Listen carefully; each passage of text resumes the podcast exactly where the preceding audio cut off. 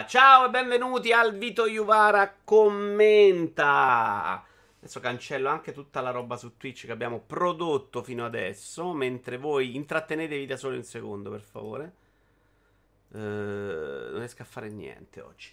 Ma ringraziamo Takezos Kensei che ha iniziato a seguirci qualche minuto fa, tipo, proprio vedendo queste schermate nere insieme a Frank Di Corrado. Di solito siamo migliori di così. Un ringraziamento a Zio Feliero che si abbona a 39 mesi.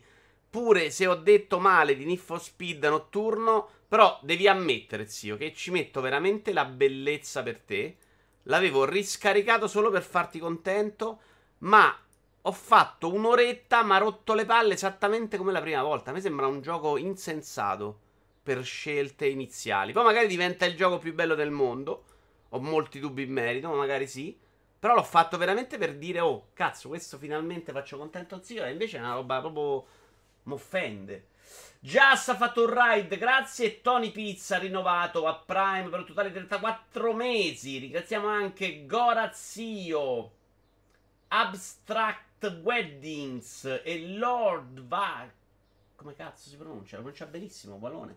Lord Dave the Kind che hanno messo il follow. Eh, vabbè, Brusim, quanti cazzi oggi però. Eh, e dai, eh. Mo, rompi i coglioni pure tu.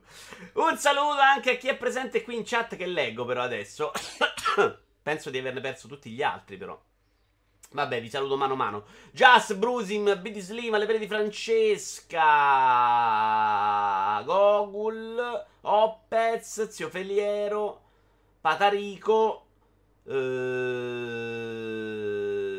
per il momento Nickel. Eh, avevo visto Ray, sicuramente Brusim l'ho salutato e poi gli altri non li vedo, mi dispiace, ma eh, ho perso la chat perché ho riavviato questo PC solo 18 volte oggi, ma partiamo col commenta con il riscaldamento in realtà del commento abbiamo la limited di Farming Simulator 22 e ovviamente non funziona cazzo porca troia perché non funziona però questa dovrebbe funzionare questa immagine maledetta di Your Sister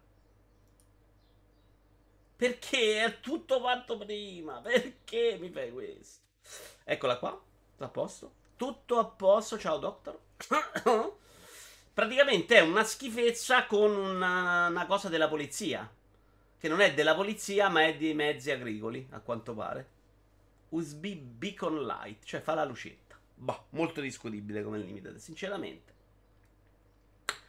2, il 2 funziona però, vedi? Abbiamo invece la limited di Shin Megami Tensei che già mi piacicchia perché il borzelletto è proprio figo. Non me ne frega niente del gioco, se no non dico che ci farei un pensierettino, ma... No, non c'entra niente Stone, Just. Un par di palle Stone.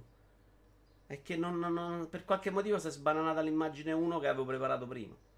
Tra l'altro ho perso tutti i salvataggi di Outrun. Oggi ho rimesso su Outrun e non funzionava. I costi, le pere di Francesca, non me lo sono segnato, quindi non lo so. Non tantissimo, però in borzello, da quanto pensi? Sarà una roba da 109 euro, ho compreso il gioco. Che comunque sono soldi per essere un borzello, ma sai che sono super ricaricate. Poi ci vediamo invece un'immagine di questa statuetta di, della Dark Horse di Halo Infinite in due varianti. Questa so il prezzo, è tipo 60 dollari. La spada blu è la variante, poi c'è l'altra con la spada arancione. Non è neanche brutta per essere una roba da 60 dollari, secondo me secondo me non è male. Dark Horse, sto pensando, non credo di aver comprato un miliardo di cose. Frank di Corrado e Discord, ti ringrazio della domanda. Frank, sì, c'è una bellissima comunità su Discord. Puoi cliccare sotto il video e ci vai direttamente dentro. Ciao anche a Sippo.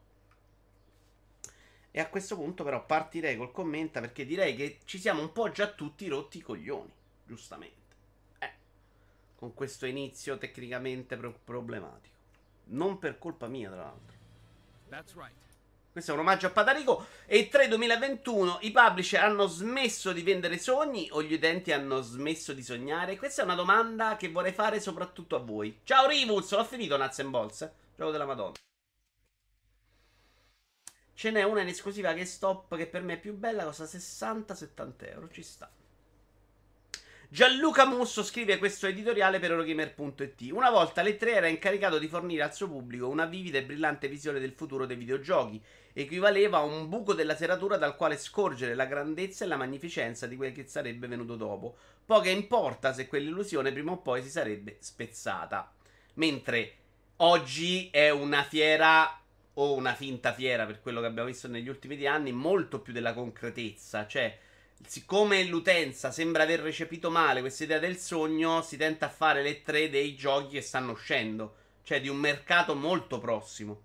Non era importante preoccuparsi della qualità del prodotto finale, in un solo istante il sogno di milioni di giocatori in tutto il mondo si era materializzato lì, davanti ai loro occhi, e quella magia era troppo potente per farsi scaffire dal sospetto e dal cinismo. Parliamo di quando Sony ha annunciato sul palco Shenmue e Final Fantasy VII. Sembro più simpatico che se ne intende dei videogiochi, Frank. Ti ringrazio. Se un titolo non propone una netta rivoluzione, uno stacco dal passato, se non riesce a innovare i canoni del genere, fissando nuovi standard per gli anni a venire, quel gioco non merita il nostro entusiasmo. E qui fa un po' una critica al pubblico, che è diventato molto acido anche quando guarda queste conferenze, queste presentazioni.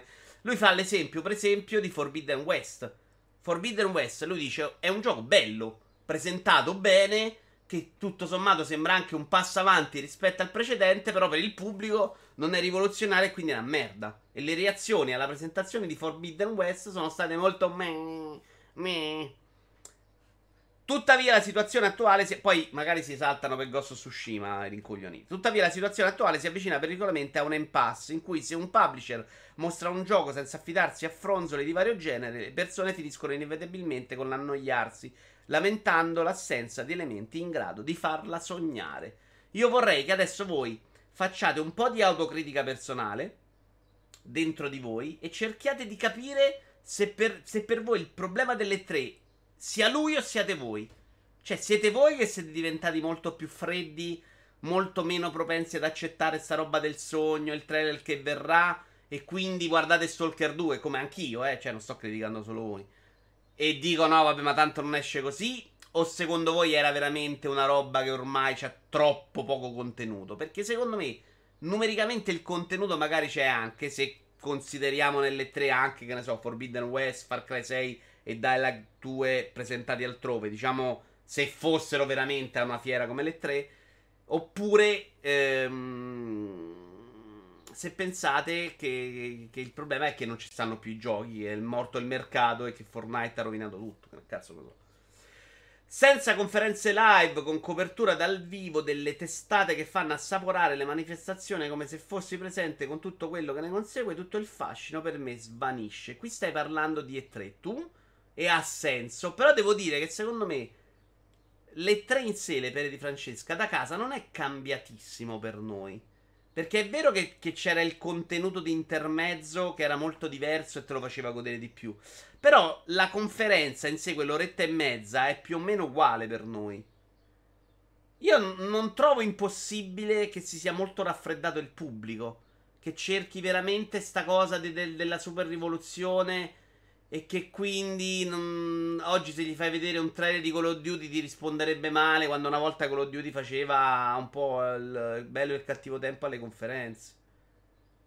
A me piace che annuncino roba figa per Nintendo, Sony e PC e sono a posto, ma roba molto variegata. Invece su Microsoft danno una marea di FPS.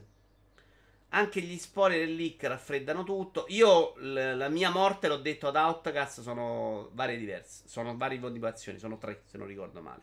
I leak e rumor che comunque hanno raffreddano perché quando arriva la roba tu il grosso l'hai sentita e quindi ti sorprende molto meno. Secondo sono le presentazioni ovviamente scollate fuori da tutto che non ci stanno là e la terza già non me la ricordo più, però ce n'era un'altra. Secondo la, me la colpa va divisa a metà, dice Opez. Ormai la gente è incontentabile, visto che si lamenta pure della conferenza Microsoft, molto vero.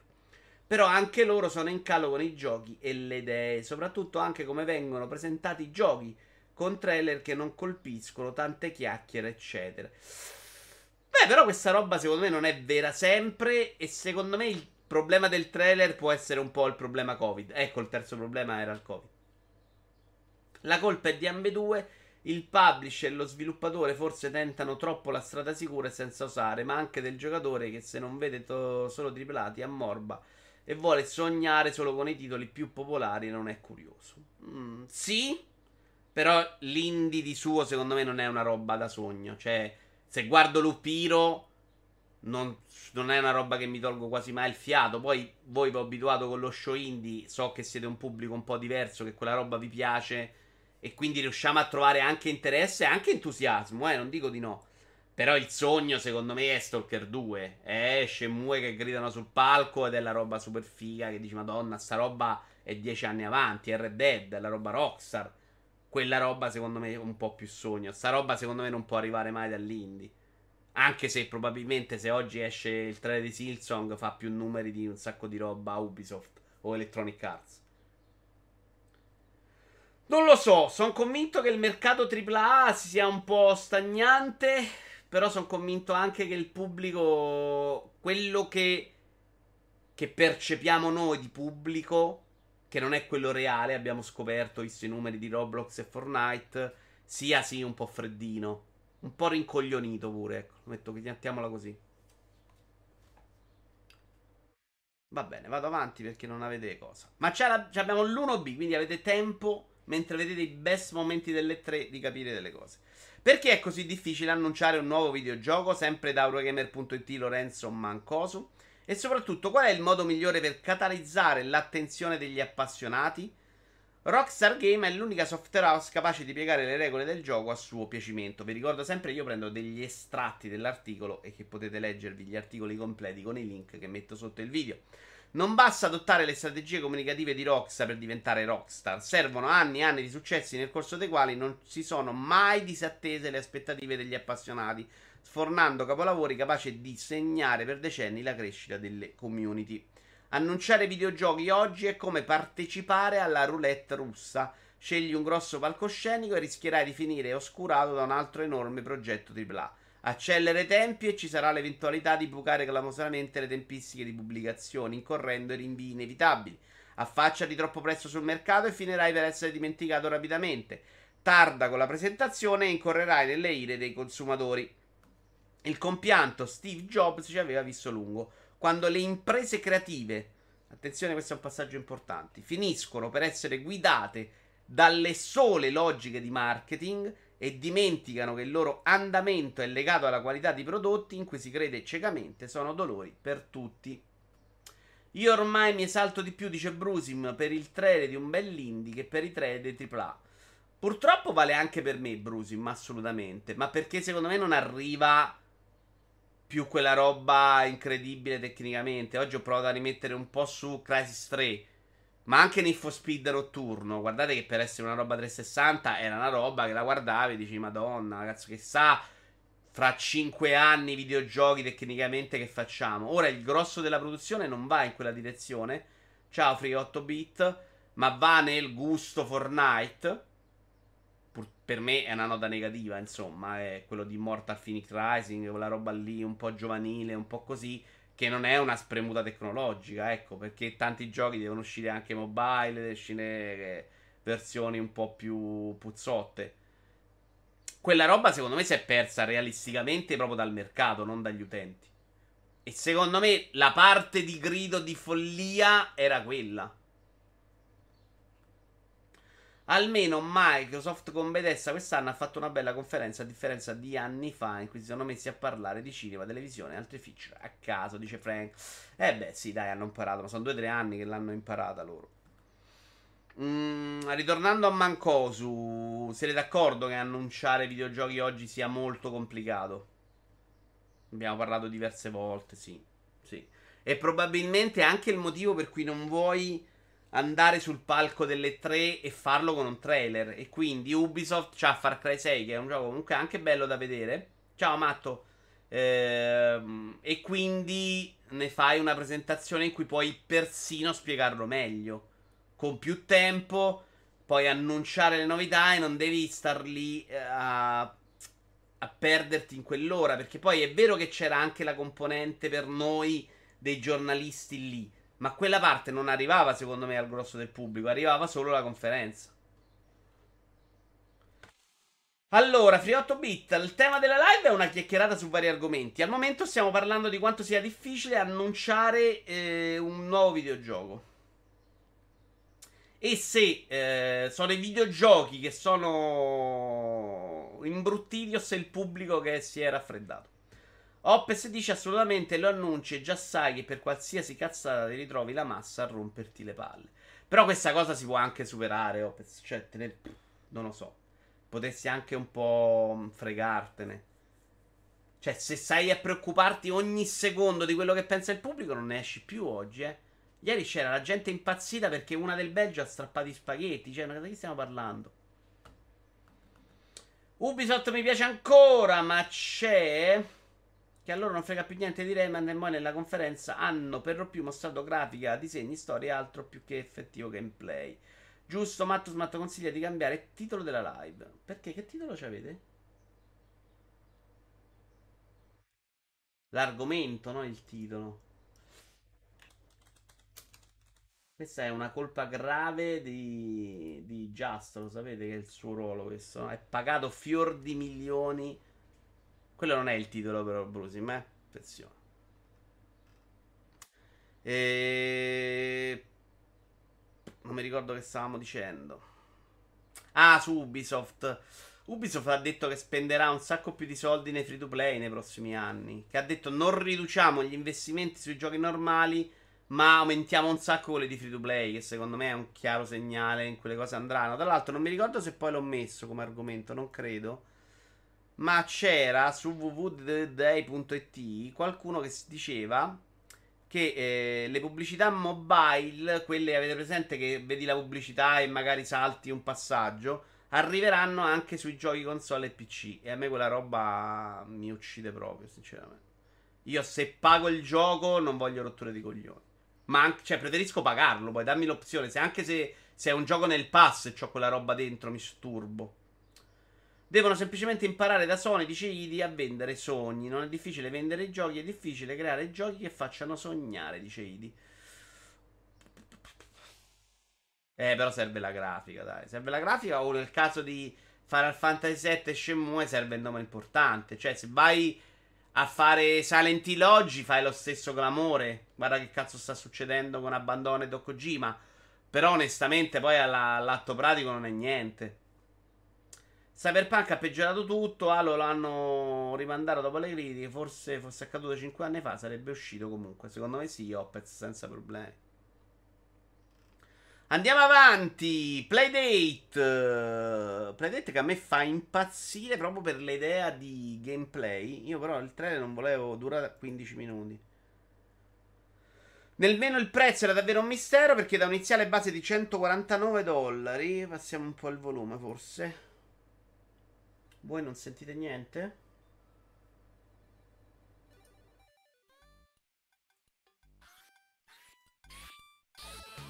Uh, con 12 videogiochi e 2 giga di spazio di archiviazione si è passati più di recente a 179 dollari per ben 24 giochi e 4 giga di spazio di archiviazione. Uh, a me fa impazzire l'idea. A parte pure sta radiolina che è una meraviglia. Vabbè, ma è troppo casino Second, Questa roba è fighissima proprio esteticamente. Eh, mi piace l'idea dei nomi che abbiano scelto per fare i videogiochi di questo Playdate più della console. Sono tutti nomi di un certo livello. E l'idea, mi pare, di fondo del progetto sia: vi diamo un apparecchio con cui sperimentate eh, proprio level design. Cioè, non potete fare delle cose figa altrove perché il mercato, perché i soldi, eccetera, eccetera. Fatelo qua. Mi sembra assolutamente credibile come console più di molte altre puttanate che ho visto in giro negli ultimi anni, delle console mini, eccetera, eccetera, eccetera. Cioè, questa mi sembra una bella idea.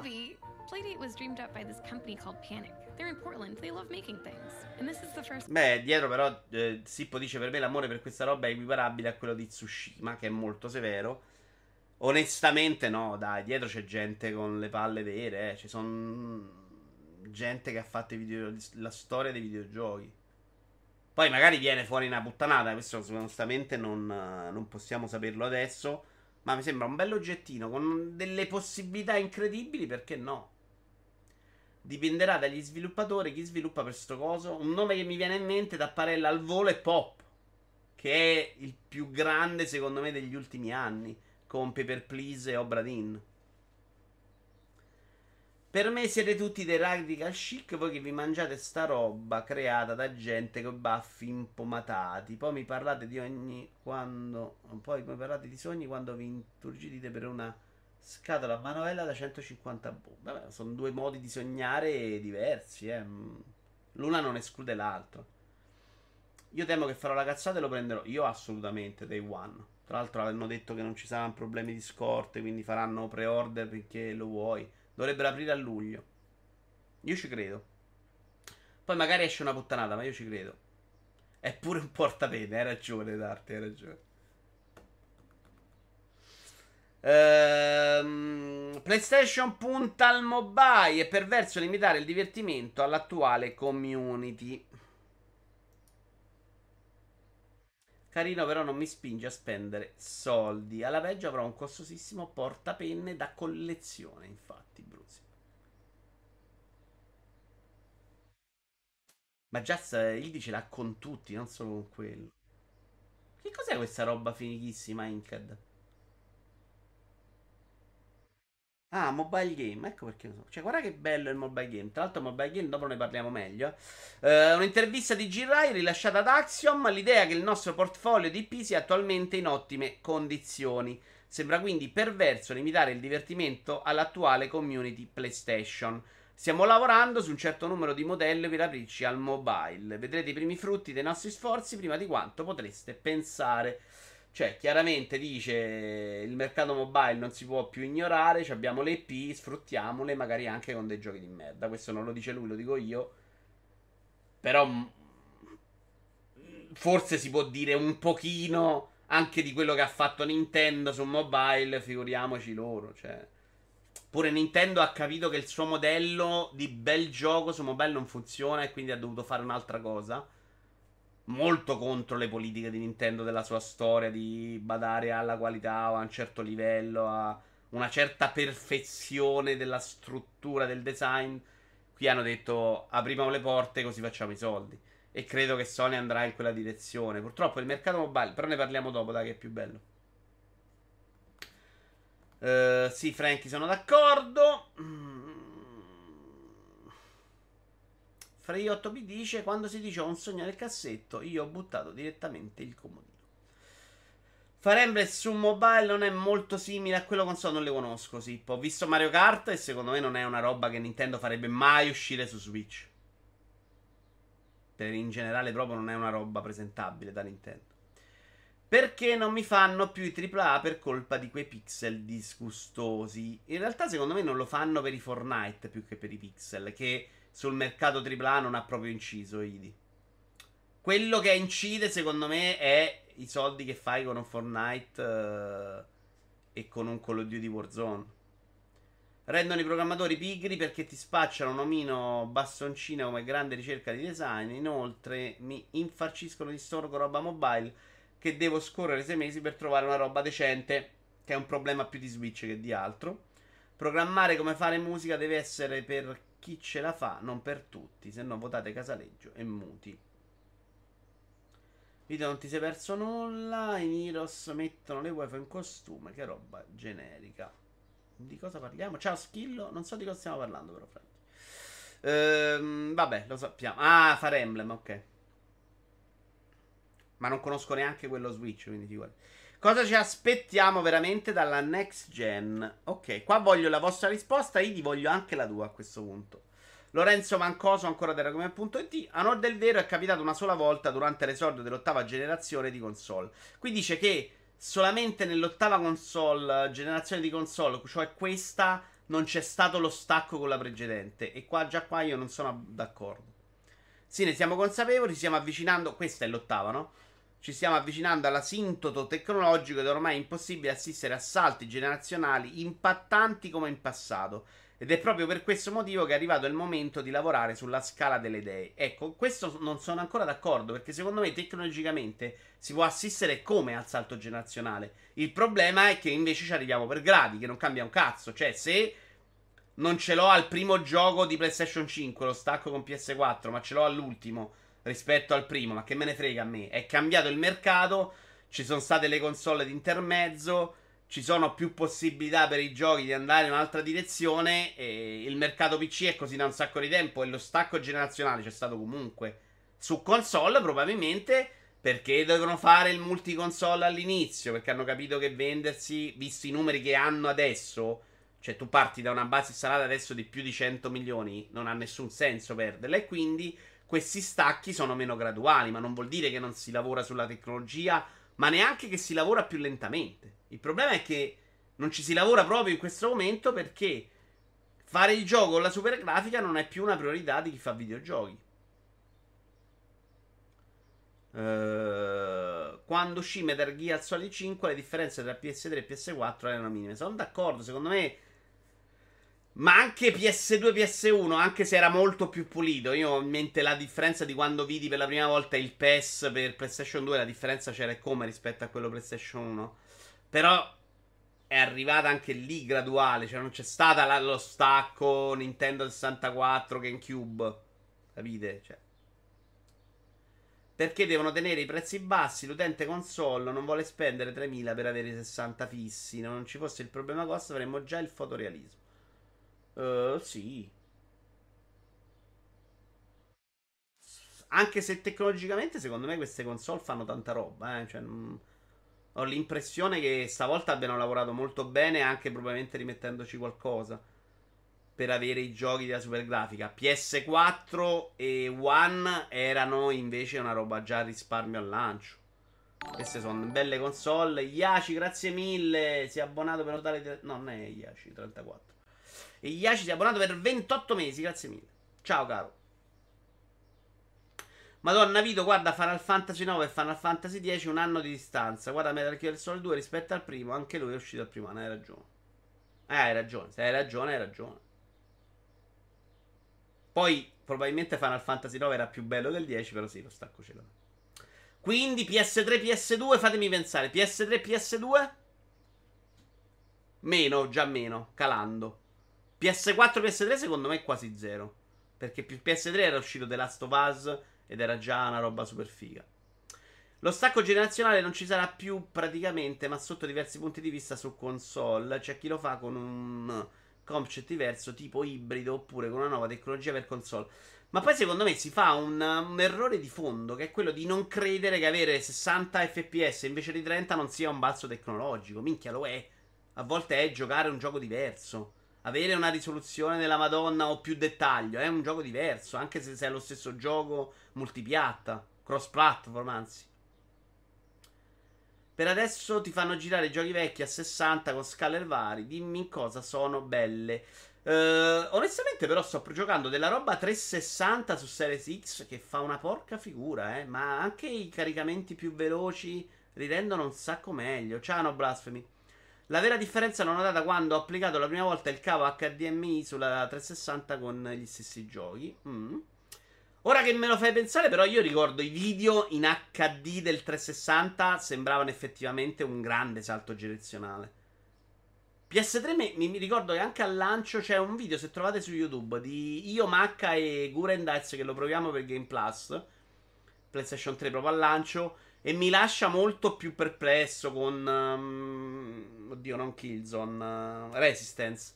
Con se texture slavatine. I video. Per mesi ho guardato i video del 360 di Project Gotham e mi sembrava una roba fuori di testa con quella visuale. Uh, PS3 uscì GTA 4 e che distacco grafico. Che però faticava un po'. Io l'ho giocato su 360 e faticava. Ma era un'altra epoca, non ci si può aspettare questo salto adesso. No, perché hanno capito che non vogliono abbandonare le console precedenti. Quindi sti cazzi. Cioè, l'importante è che a fine ciclo ci sia una bella differenza massiccia. Cioè, che le console siano tecnologicamente pronte a fare uno stacco. Quello dico. Sono d'accordo con voi, non sto dicendo l'opposto. Cioè, per me non è importante che al lancio ci sia lo stacco. È importante che PS5 sia in grado, nell'arco del suo ciclo, di fare giochi non fattibili su PlayStation 4. Si è visto anche meno per colpa della mid-gen, sono stra d'accordo. Uh, Vito, ma tu Shadow the Colossus e Ico tra PS2 e PS3 non c'è stata molta differenza, però Shadow the Colossus su PS4 è tutt'altro gioco rispetto all'originale. Ma proprio perché è un altro gioco, Frank, però, eh, non è lo stesso. Io di giochi next gen non ne ho ancora visti, sempre se sono in, sempre se non intendi il tipo Sony, ma non posso più guardarti il topo Sony? Sarebbe Recet? No, non lo intendo, l'ho detto mille volte che non lo intendo sto stacco generazionale che hanno detto tutti. Ma neanche nei passaggi dimensionali, secondo me, fa sta roba incredibile. Uh, per me Cyberpunk sulla 3090 è un gioco next gen, però. Assolutamente. Graficamente, eh, non a livello ludico. Possiamo fare tutto un altro discorso a livello ludico, ma... Eh, cioè, però stiamo a parlare di una scheda che al lancio stava a 1600 euro, adesso sta a 2500. Mi ci compro la poltrona massaggi. Ve lo volete vedere la poltrona massaggi fantastica? Di cui mi sono innamorato follemente. Cioè, ma voglio proprio viverci dentro. Ve la metto. La metto perché so. Forse l'ho fatta vedere anche su Discord. Però devono vederla tutti. L'idea di una poltrona così, ragazzi, mi toglie proprio il sonno. Cioè, guardate lui quanto è felice, guardalo. Allora, questa roba ti massaggia, oltre la schiena che vabbè ci sta, è una poltrona, ma ti massaggia le braccia e poi c'è le gambe infognate dentro in cui sei morto e ti massaggia tutto. Guarda quanto cazzo è bella poi. E una sotto che succhia, ma secondo me le puoi fare tranquillamente a meno, matto. È meglio di una che te lo succhia. Vedi che ti massaggia anche i piedi, guarda. C'ha un bottone, esce una con le mani che ti massaggia. Non lo fa neanche finta, è incredibile. Poltrona dell'anno del secolo. Ed è economica questa, che costa 2500 euro. Ce ne sono una trambata da 6000. Molto bella, molto bella. È nella mia lista desideri se volete regalarmela, tranquillo. Allora, su PS5 ritorna al miglior gioco finora. Sono stra d'accordo, lei. Ma stra d'accordo, stra d'accordo, stra d'accordo. Ma devo dire che su. Tra l'altro, sono anche molto in attesa per Deathloop. Eh, devo dire che su PlayStation 5 ci ho giocato anche un sacco in proporzione a quanto gioco io su console. Perché ho giocato 4 giochi: Demon Souls, Returnal, Astrobot, che è quello omaggio dentro, e Ratchet, che non sto giocando, non sto finendo, e il Maria Caro. E quindi tanta roba per me. Proprio anche a livello numerico. Pure Red Dead 2 sulla 3090 è oltre alla next gen. Sì, sì, sì. Sto, l'ho rimesso sull'altro giorno. Zip ed è una roba incredibile. Tra l'altro ho visto che hanno scoperto che i gattini uccidono dei topi, degli uccellini e te li portano. È una roba incredibile. Uh, una volta a fine ciclo le console erano spremute, dice Iaci, in maniera incredibile, che non parevano nemmeno la stessa dell'inizio. Ora a fine ciclo una console mi pare molto più simile a quella degli inizi. Oddio, Iaci, fine ciclo di PlayStation 4 c'è The Last of Us 2. Che, che secondo me la spinge. Porca troia se la spinge. Red Dead Redemption 2 per me è next gen. Il problema è che è uscito tre anni fa e roba così, altre software house, non so quando la faranno. Eh, il problema è quello, però. Cioè, che non, non, non, li fanno più. Nessuno ha quei soldi per fare quella roba. Uh, d'estate ci stai da Dio, poi ti devono staccare con l'acetone. Questo è abbastanza vero. Se, però se metti l'aria condizionata, secondo me vai tranquillo. C'è anche il water, no. Dai, ragazzi, non dite che non, non, non, siete innamorati di una cosa così, dai. A me perché fa male spesso la schiena, quindi quella roba là mi eccita. Siamo a un passo dalla puntata di Galaxy Express con la gente che ingrassava fino a far esplodere la casa. Ma c'è un modo per vedermi tutto Galaxy Express, Tony? Perché io ricordo da ragazzino la puntata quella dei funerali e non l'ho mai superata. Però vorrei vederlo. Trovato porto sopra. 2500 euro li spendo in centri massaggi piuttosto. Sì e no, sì e no. Sai perché il Maria? Io in questi anni ci sono stato più volte a cercare di farmi massaggiare per risolvere i problemi di mal di testa, collo, eccetera. E non trovi la gente che massaggia. Trovi gente che ti vuole curare, fa delle cose strane, chi ti impone le mani, chi fa il calore, chi te tira, ti fa male proprio. Io voglio il massaggio di una che mi cammina tipo quella sui piedi. Cioè, presente che si vede molto nei film americani? Non riesco a trovarlo a Roma. Matto, trovami una che mi, massa- mi cammina sulla schiena. PS5 però è ancora una console molto giovane e costosa, ma col prezzo secondo me sono anche tenuti, però e mi pare anche rara. Sto ancora giocando più roba per PS4 che roba per PS5 e quello ci sta però. La sera che ho finito The Last of Us 2, la mia PS4 stava fumando. L'avevo preso a umma umma secoli fa, non so. Ah, Galaxy Express. No, Antonio, no. Devo, devo controllare, non credo di averlo trovato, lo volevo vedere. Con quella poltrona ti giochi lo spazio per la VR, anzi della scrivania del PC. No, beh, ma c'ho casa grande, schilo, non è un problema per me. Eh. Magari lo metteranno sul Prime, hanno appena messo Conan, che quasi quasi mi riguardo. No, no, Matto, non voglio le puttane che mi camminano sulla schiena. Che cazzo, voglio quella che massaggiano. Il gioco che sta passando ora sembra un gioco PS3 PS4. Uh, animazione di lui secondo me terrificanti, però è un gioco sì di vecchia generazione. Ma ci gira infatti sulle vecchie, no? Ci sta, ci sta. Andiamo avanti. Golf Club Westland. Abbiamo solo due annunci oggi di giochi. Ovviamente dopo le tre desmarmelliamo, volumiamo. Radio Nostalgia from Mars. Un po' il gioco dei sogni di Antonio sulla carta. To Radio Nostalgia from Mars. Breathe easy, kick back and reminisce. Take my hand, explaining me. Un minuto e 46 di trailer, tacci. This project Secondo me la puttana la cambiata sulla schiena la fa volentieri. Sì, Brusime, però c'ha costi diversi, cazzo.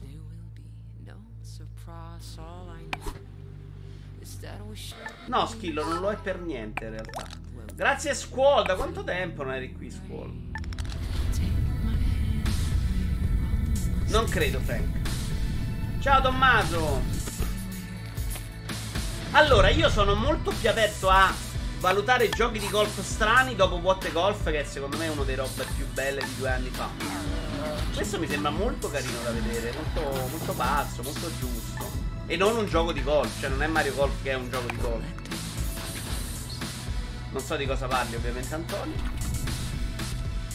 Però ha uno stile suo molto particolare.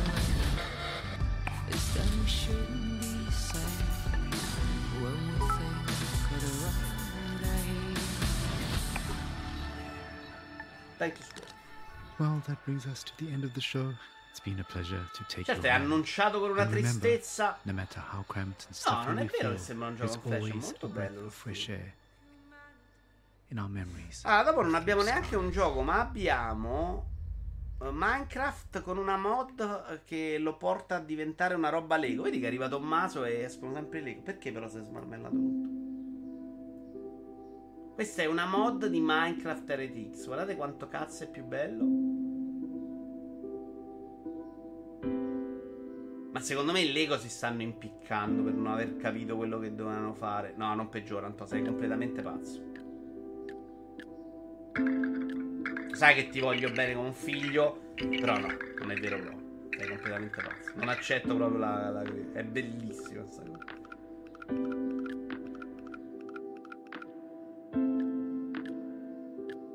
Io, io in mondo Lego così mi, mi proprio una, sai l'eccitazione. L'ho giocato su Apple Arcade quando è uscito due anni fa. Tu parli di Journey là, quella roba là. È carina, Tommaso. C'ha delle belle idee. Perché a tratti ti dà semplicemente dei pezzi e ti dice trovati fatti la strada. Dura un'oretta e mezza, due ore, non di più. Eh, però quella roba non la fa sempre sempre. Vuole fare un po' il gioco narrativo, gli riesce in parte. Però sicuramente è la roba più bella Lego che ho giocato negli ultimi anni. Oppure sempre, forse. Ah, sì, sì, Antonio. Io parlo proprio di mod. Io me lo sto immaginando senza Minecraft, sta mod. Di Minecraft non me ne frega un cazzo. Mi sto immaginando un mondo fatto con i pezzi Lego, che era quello che dovevano fare loro.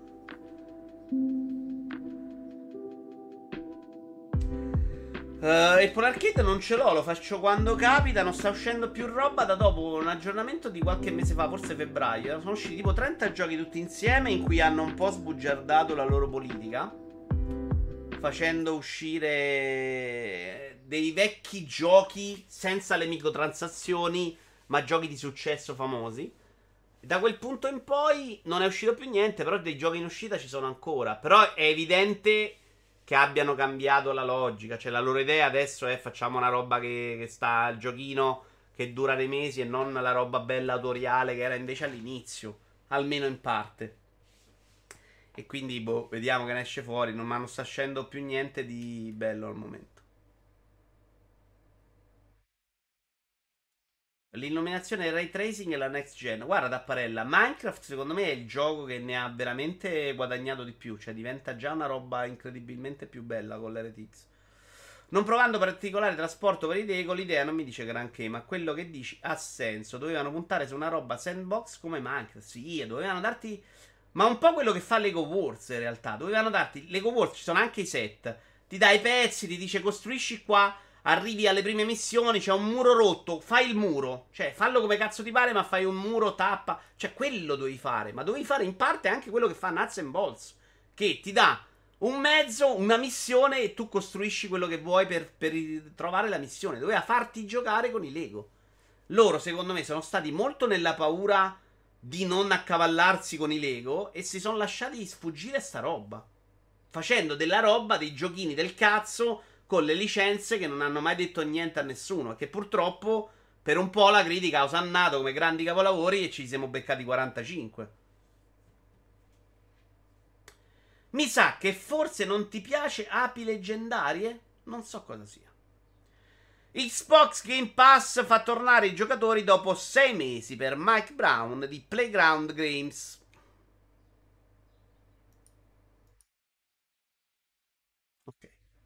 Mm, sì, mi piace giusto, Frank. Uh, Mike Brown, il principal game designer di Play- Playground Games, che è quelli di Forza Horizon. Capita che molti di loro, parla dei giocatori, dopo aver provato una nuova esperienza, tornino su di un gioco presente sul catalogo anche a distanza di mesi, perché è lì gratuito da scaricare, che è una novità per il mondo dei videogiochi non Nintendo. Cioè, prima giocavi il videogioco e lo abbandonavi, io sono proprio l'esempio massimo di quello, cioè io gioco solo una volta i videogiochi, tranne rarissimi casi, questa roba che essendo nel tuo catalogo ci torni, a me per esempio con uh, Series X mi ha fatto riscaricare della roba 360, un gioco me lo sono addirittura iniziato e finito, cioè una roba impensabile per me. Assolutamente è il senso virtuoso di sandbox che negli anni è diventato un sinonimo di open world del cavolo. Date gli strumenti al giocatore e dei problemi da risolvere e fargli risolvere a modo suo. Ma guarda, mi, mi sarebbe molto piaciuto farvi vedere insieme tutta la parte finale di Nut Bots perché lì diventa incredibile il gioco. Le missioni si fanno più complicate e quindi devi metterci molto di tuo per risolverlo. Alla fine devi essere molto bravo a creare dei mezzi che facevano cose diverse. Secondo me è una roba incredibile quel gioco. Rieccomi, spero non ti sia offeso. Che mi hai detto, Squall? Fantasian ci hai più giocato? No, Sippo mi ha fatto cagare. Può sembrare brutto detto così.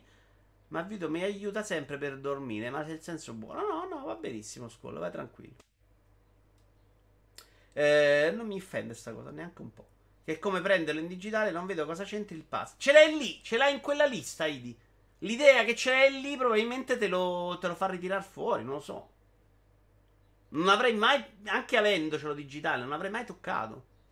Ce l'ho lì, Serie X, un po' pigro, non mi compro un altro gioco. Fammi provare questo, me lo provo tre minuti, lo guardo, pim padamam e me lo gioco. Ho una libreria di giochi digitali Steam in cui potrei fare la stessa cosa non l'ho mai fatto.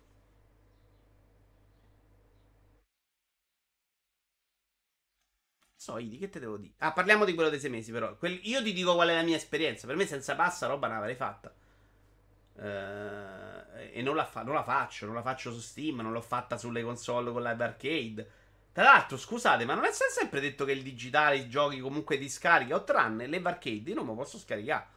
Walone, dove cazzo stai? È colpa tua questa, eh? Uh, secondo Brown, i giocatori che di solito comprano i giochi li giocano, li completano e poi passano al successivo. Per qualche ragione insolita, col Game Pass si comportano in maniera diversa. Anche lui la definisce una roba insolita. Cioè, lui dice: stanno lì e quindi magari dopo sei mesi rimettono su Forza Horizon. Che vedevo di? Ciao, Squall. Qualcuno ha questa esperienza col Game Pass? Ciao e grazie. Anche voi avete questa cosa di ritornare su giochi come non aveste fatto in passato? Per me è successo adesso con Series X, con la roba del 360, ma non è successo con altri giochi. Questo che sto facendo, per esempio, ripartendo da Red Dead 2, è più figlio di un momento in cui sto giocando proprio poco. Secondo me non sta uscendo la roba. Da luglio probabilmente non mi ricapiterà. Ma mai, no, mai nella vita, se l'ho finito non lo riprendo mai nella vita. Tommaso, è una roba che vale anche per me, però invece a differenza di anni... Però Nuts Bolts non l'avevo finito all'epoca, eh. Nuts Bolts non l'avevo finito, ma non avevo avuto neanche la forza di rimetterlo su. L'idea che era nel pass, che me lo scaricavo al volo, me lo giocavo, mi ha fatto venire voglia. E avrei messo anche Top Spin 4, che è un altro gioco che all'epoca ho mollato per altri motivi, perché forse era uscito Fight Night mi sarei giocato proprio volentieri, ma non c'è. Io no, tutti quelli che finisco li cancello e addio. Uh, il Game Pass più che altro mi aiuta a giocare a indie, che se no manco li toccherei. Paradossalmente mi è successo con PS5 e giochi PS4. Eh, vedi. Eh, loro. Ma allora, però questo è quello che ho detto io, eh, ragazzi. Lui dice un'altra cosa. Lui dice che ritornano dopo sei mesi, però sta parlando di Forza Horizon. Forza Horizon è un gioco un po' diverso, ci puoi tornare dopo sei mesi a fatto in giretto. Non mi pare proprio The Last of Us 2 per intenderci, che te lo rigiochi. Non credo l'articolo parli di single player uguali da 12 anni. Credo parli di robe che vengono aggiornate tipo Grounded. Se non continuate a comprare le Mercedes ai mentecatti su GoFundMe. Ah, ce l'ha con la tizia. Ok, la mia esperienza. Immagino che tu sia d'accordo a, a, quelle donazioni. La mia esperienza, non voglio saperlo. La mia esperienza con Game Pass ha portato a quanto segue. Non ho mai installato, iniziato, chiuso e disinstallato dopo 10 minuti così tanti giochi in vita mia. Vabbè, ci sta Brusin, però, eh. Succede anche a me. A me il Game Pass veramente non sta portando al momento niente. Perché la roba che mi interessa l'ho già giocata. E quindi ecco perché per me il Game Pass non è una roba in cui scarico roba. Provo la roba che non avevo comprato e quindi ad alto potenziale di installamento. A parte che ne so, Narita Boy e Genesis Noir recentemente, qualcosina, ma niente di eccessivo. Però la mia idea al momento è comprare meno giochi in modo che quando arrivano sul pass ce li ho, cioè me li godo. E vaffanculo, sta roba secondo me è negativa per il mercato. Anche se dicono tutti di no. Forza Horizon, semmai viene messo bello in mostra una bella grafica per il competitivo che per il in sé. Uh, hai già provato l'Xcloud su PC? Ho provato un gioco no blasfemi e funzionava da Dio. Ciao Davian, caro. Il bello e il brutto del poter provare di tutto. Ho provato un gioco che andava molto bene, indie però, non con la super grafica. E Forza Horizon 5 sul quale passerò 500 ore me lo... Io mai nella vita. Se ho il pass me lo gioco lì, sti cazzi. Eviti di accumulare giochi nel backlog. Che io non ho, Tapparella. Io sto problema del backlog non ce l'ho mai avuto.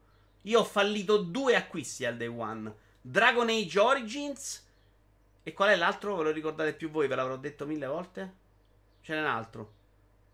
Uh, forse Total War Rome. Cioè, due giochi comprati al day one non giocati. Adesso io se li compro li gioco. Poi gioco 100 giochi l'anno, ovviamente. Però. No, no, Rage 2 l'ho giocato. Cazzo di. Spider-Man giocato prima, nei primi 5 giorni e venduti. Non dico che non ho sbagliato acquisto, attenzione. Che non ho creato backlog, cioè non ho comprato un gioco, l'ho tenuto lì e non l'ho giocato.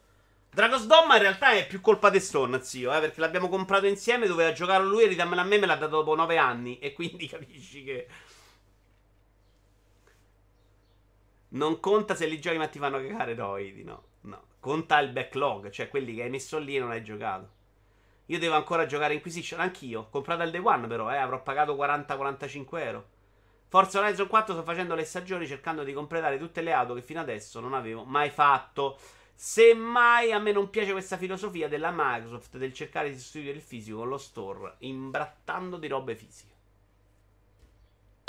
Eh, vabbè, sta cosa dei sei mesi non va convinto. Passiamo alle piscinette? Siamo carichi? Siamo carichi? È il momento dei microfoni con le orecchie? Twitch. Ho fatto un disastro? No. Sì, ho fatto un mezzo disastro, non ho capito perché. Twitch, per Pokémon la piattaforma ha innescato una bomba a tempo con il meta ASMR. Secondo lei la piattaforma ha innescato una bomba a tempo perché non è riuscita a gestire la situazione, sradicando il problema alla radice, ossia pubblicando un uh, TOS, cioè termine di servizio, meno ambiguo e rendendo più attiva la moderazione. Pokimane si è detta anche dispiaciuta per i creatori che hanno sempre fatto SMR di qualità, purtroppo finiti oscurati dal successo di gente che mossa il sedere e gorgoglia nel microfono.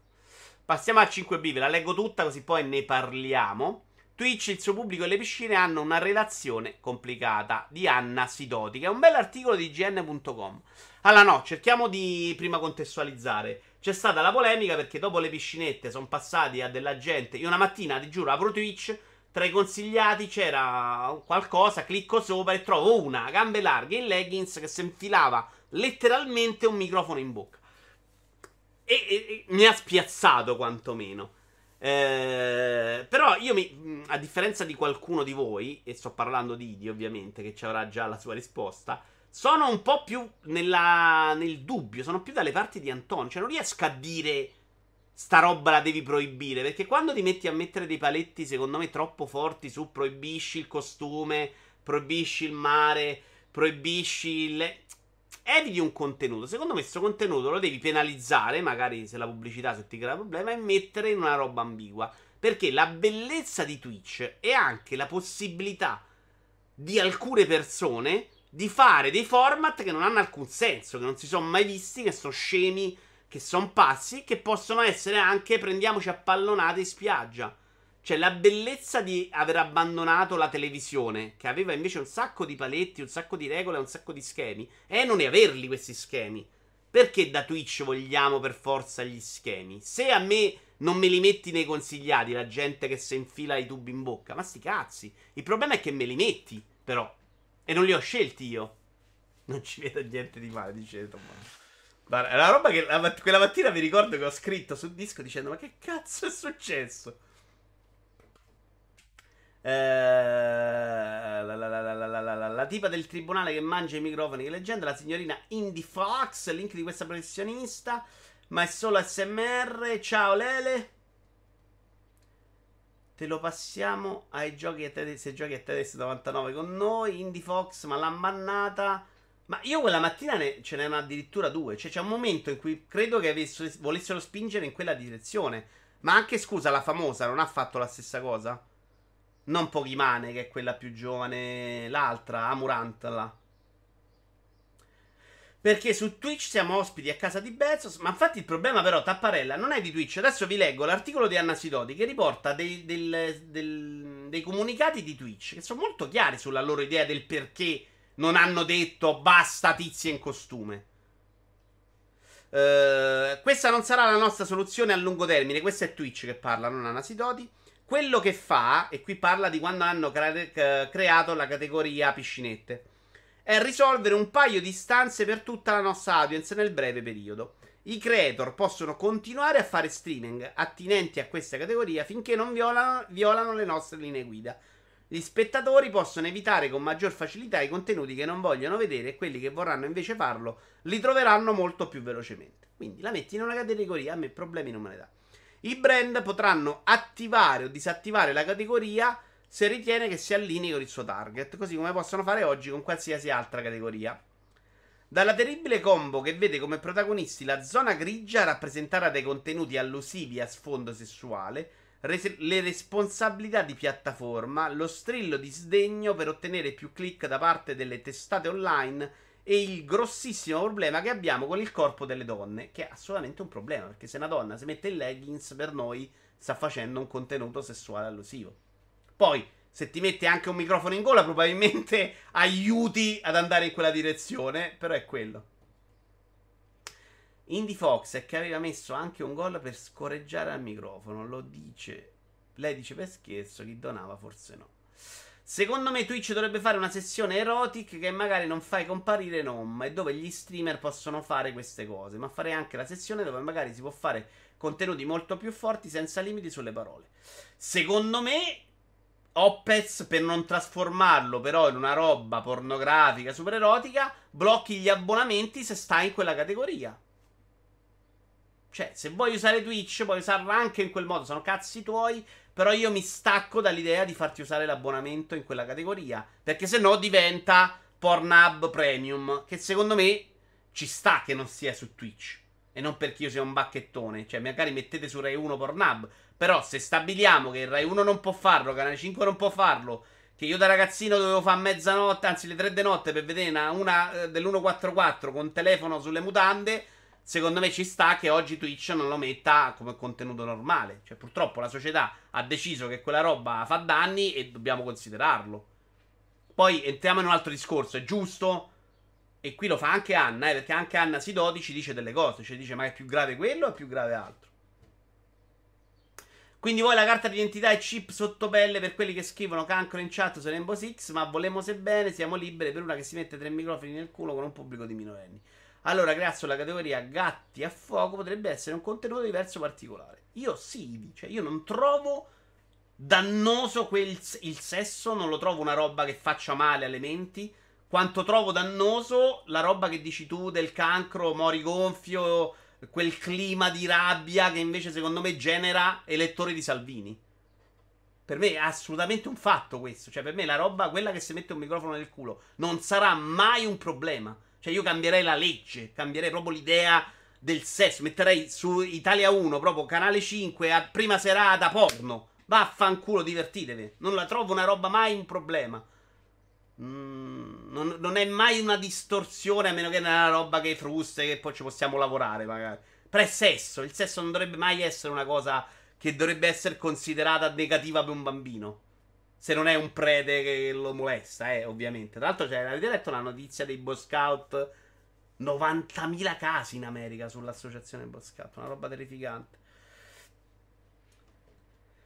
Porno quale sesso? Beh, porno agro- il sesso acrobatico, come lo vuoi definire il porno, il Maria? Dai, su, cioè non stiamo parlando di quello però, cioè mettiamoci tutto. Ma oh, mh, mm, riducete dal porno che è una roba molto estrema, l'idea di due che scopano, cioè sem- normalmente facendosi le coccole su canale 5, per me non è mai un problema. E, per- e invece un problema è l- l- sentir parlare certa gente, cioè quello come si chiama? Feltri. Oppure quello con la vocina che fa una trasmissione, quello va proibito per legge. Metti un porno su Twitch perché ho voglia di niente, anzi se lo streamo per non cadere nel buco. Ma in realtà non, non ti capisco a metà, Frankie, devo essere onesto di quello che dici. Cioè, per guardare il porno non capisco neanche perché lo vogliano per forza su Twitch, secondo me. Questo lo dici tu da 50 anni, i ragazzini non hanno gli strumenti per guardare porno, poi iniziano a vestirsi come la madre. Non lo so, non so. Un discorso forse troppo complicato per noi, ma io non lo credo. Cioè, non credo che, che la sessualità sia una roba indotta. No, la butto là. Banalmente, è proprio la mia sensazione da essere umano. Poi se, se sto sbagliando non lo so. Ehm, tranne ovviamente i casi molto più particolari che hanno delle, delle robe invece dietro che non stiamo parlando di sessualità normale, ecco. Guardare una persona in piscina o guardarla dormire ha lo stesso valore a livello di entertainment, dice Anna. Ed è qui che entra. Anna Tisidoti, scusate. Ed è qui che entra in gioco il grande valore della piattaforma. Assistere a uno streaming su Twitch è un'esperienza intima. Ti permette di creare un rapporto con la persona che ti sta intrattenendo, diventando tu stessa parte dello show. E allo stesso tempo entrare in contatto con una community. Proibire ogni forma di contenuto che potrebbe essere interpretata come allusiva tra cui una ragazza che va in spiaggia. Eh... Comporterebbe la restrizione dei contenuti premium o dei videogiochi che attualmente permettiamo, specialmente considerando, qui credo sia ancora Twitch, considerando i modi in cui spesso i personaggi femminili sono oggettificati o sessualizzati. I confini dei contenuti sessualmente allusivi sono particolarmente complessi da valutare, poiché la suggestione sessuale è uno spettro che coinvolge sfumature di interpretazione personale, al contrario di ciò che succede se dovessi determinare cosa è nudo e cosa no. Anche qua, mettere dei paletti come chiede qualcuno, molto ferre, in cui mm, non è facilissimo. Ed è questo il problema, ehm, secondo me, per cui Twitch non l'affronta in modo così indiretto. Perché non è met- dire a una non, po- non, potete stare in costume è una puttanata. Perché quella va al mare, sta in costume con gli amici e vuole trasmetterlo su Twitch. Quello è un contenuto che dovrebbe essere permesso. Cioè, chiaramente deve andare tutto su una moderazione caso per caso. Sto giocando a Returnal, primo boss fatto alla prima run, secondo bioma sono bloccato a metà. Davian, però buono il primo boss della prima run. Ma che rapporto è una carta moschicida per ritardati. Questo manco leggono la chat, stanno lì immobili in piscina a ciucciare soldi. Allora, scarcerate Vanna Marchi subito. Allora, mm, non è la stessa cosa. È corretto che la piattaforma non pensi ai bambini presenti, dati contenuti sostanzialmente violenti, cyberbullismo organizzato e talk show in cui si assiste a shitstorm in diretta? Qui dice quello che vi dicevo prima, cioè eh, ci stiamo preoccupando tutti della gente in piscinetta in costume, però ci sta live in cui bestemmiano e fanno razzismo, altre 2000 cose sbagliate che cioè, quello che, che, bestemmia in continuazione, a me, che non sono religioso e che bestemmia pure un sacco nella vita, per esempio, dà molto più fastidio. È giusto che non ci sia una finestra che avvisi che stiamo per entrare in un potenziale contenuto vietato ai minori di 18, considerando che tutto sarà potenzialmente non adatto ai minori, considerato lo streaming senza nessuna censura preventiva né in chat né in video? Sono d'accordo. Perché no? Non basta che una donna sia in costume per considerare un contenuto sessualmente allusivo. Non lo è se si cambia, se fa uno squat ce- o 100, se saltella avendo un seno prosperoso. Non lo è se sussurra al microfono ciao, come fa eye contact con la telecamera. Possiamo chiamarla provocazione? Sì, per ottenere qualcosa in cambio, ma come lo sono strategicamente molti esquematage di tutti gli streamer. È tremendo non parlare mai come si dovrebbe delle conseguenze delle gogne mediatiche che vengono trasmesse su Twitch e diventano shitstorm, che in alcuni casi compromettono la vita digitale degli utenti coinvolti, per non parlare poi del linguaggio violento. Chiudiamo con dovremmo chiudere a chi, eh, a chi di dovere perché in Italia a scuola non si faccia educazione sessuale e eh, parlare con i nostri figli circa il significato delle parole troia e puttane e su come non vadano scritte alle ragazze in streaming, nemmeno se sono in costume da bagno. E qua onestamente io non ho proprio nulla da dire. Uh... Ma per iscriversi a Twitch c'è un limite d'età? A me dà tanto fastidio vedere il gioco d'azzardo su Twitch. No, pezzo, onestamente c'è una mail e ti iscrivi, eh. Sono d'accordo, è una cosa davvero che mi urta il tipo che bestemmia continuamente. A parte teocrazia a cui vogliamo bene, ovviamente. Eh, dai che vanno a marchi, io non riesco proprio a capire questo vostro fastidio. Il gabbrone mi siete raffreddati subito, ma le piscinette mi triggerano proprio. Non riesco proprio a capire questo vostro fastidio. Il gabrone mi siete raffreddati subito, ma le piscinette mi triggerano proprio. Ah, vi triggerano probabilmente, volevi dire, Yashi. Io ho dei dubbi anch'io, non sono neanche come te, una, o come Antonio che dicono no, per me sta roba va benissimo, non va bene. Cioè, comunque va regolamentata, va regolamentata in categorie, secondo me va anche un po' demonetizzata per non farla diventare Pornhub, perché se è un'altra roba Twitch. Però Twitch deve essere anche una roba in cui una vuole fare una live in cui si mette in una piscinetta, la può fare. Cioè, le live in piscinetta di. Mm, della pornostar non erano quelle con le scritte. Era una che stava nella sua cazzo di piscinetta col tramonto e chiacchierava. Cioè, quella roba per me deve essere permessa, assolutamente. Non è una roba in cui stai invogliando a chiedere soldi per sesso. Infatti adesso che non guadagnano più sono sparite. Il tuo contenuto libero è diverso. Uh, il poker ci sta, slot e gli altri giochi di casino sono d'accordo. Io non so neanche che ci stavano le slot machine per dire. Però l'idea secondo me bella di Twitch è che ci deve stare anche tutto, cioè, cioè dentro è la vita e che uno possa anche farlo, cioè non ci deve stare l'incitamento a spenderci soldi, che è una roba che invece va contro delle leggi, delle regole che è eticamente discutibile, eccetera, eccetera. Mm. Io non, non, riesco ad avere un impatto molto semplice sull'argomento, perché da una parte a me l'idea di Twitch come strumento dal basso, in cui tutti possono far vedere quello che vogliono, per me è una figata. Valentina Nappi di recente ha fatto il toro, top, ovvero piscinetta con il gameplay in piccolo al lato. Eh, PS3, Xbox 360 è l'era d'oro dei videogiochi per un'analisi su voti Metacritic. Ora, a parte l'analisi, che secondo me è una mezza puttanata, che è stata riportata un po' da tutti, ma lascia il tempo che trova. Cioè, hanno preso 19 franchise molto famosi, hanno visto le loro medie su Metacritic e hanno visto qual era la generazione con i giochi con i voti più alti. Hanno detto questa è la generazione meglio. Invece, volevo usarlo eh, l'analisi afferma che la generazione PlayStation 3 360 è la golden era del gaming in base alle recensioni aggregate di 19 dei migliori franchise del settore. Volevo chiedere a voi, poi finiamo di leggere sulle piscinette, cosa ne pensate? Qual è la vostra eh, era d'oro dei videogiochi? Mi piaceva sapere la vostra, vi dico anche la mia, adesso ci devo riflettere, non ci ho riflettuto prima. Io non ho mai detto va benissimo patata al vento per tutti. Io dico sti cazzi. Non vi piace, la ignorate come ignorate qualsiasi altro contenuto che non vi piace. C'è di peggio e sul totale degli spettatori di Twitch è un falso problema che sta, eh, è stato ingigantito a maggior guadagno delle signorine in questione. Sono d'accordo con te, niente regole. Domani i reality in carcere dove si inculano le bocche di rosa. Non vai su, non ho detto quello. PlayStation 2 dice Sippo che per me invece è una delle robe che mi aveva proprio fatto smettere di giocare, sai Sippo? Dopo PlayStation 1, PlayStation 2 ho proprio perso l'amore.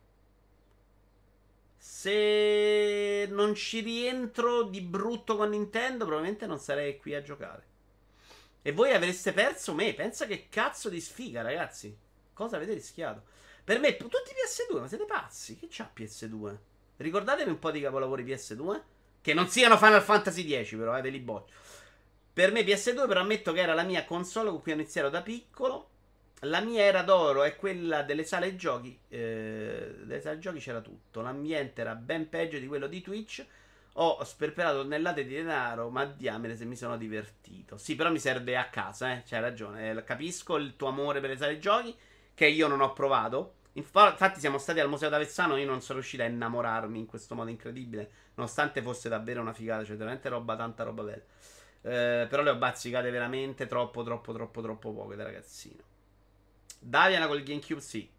Il GameCube arriva quando già non stavo giocando più. Avevo cominciato a giocare un po' su PC, ma molto pigremente. Cioè un Tomb Raider, un Hitman, poca roba. Grazie Nintendo per averci dato Video Iwara, assolutamente.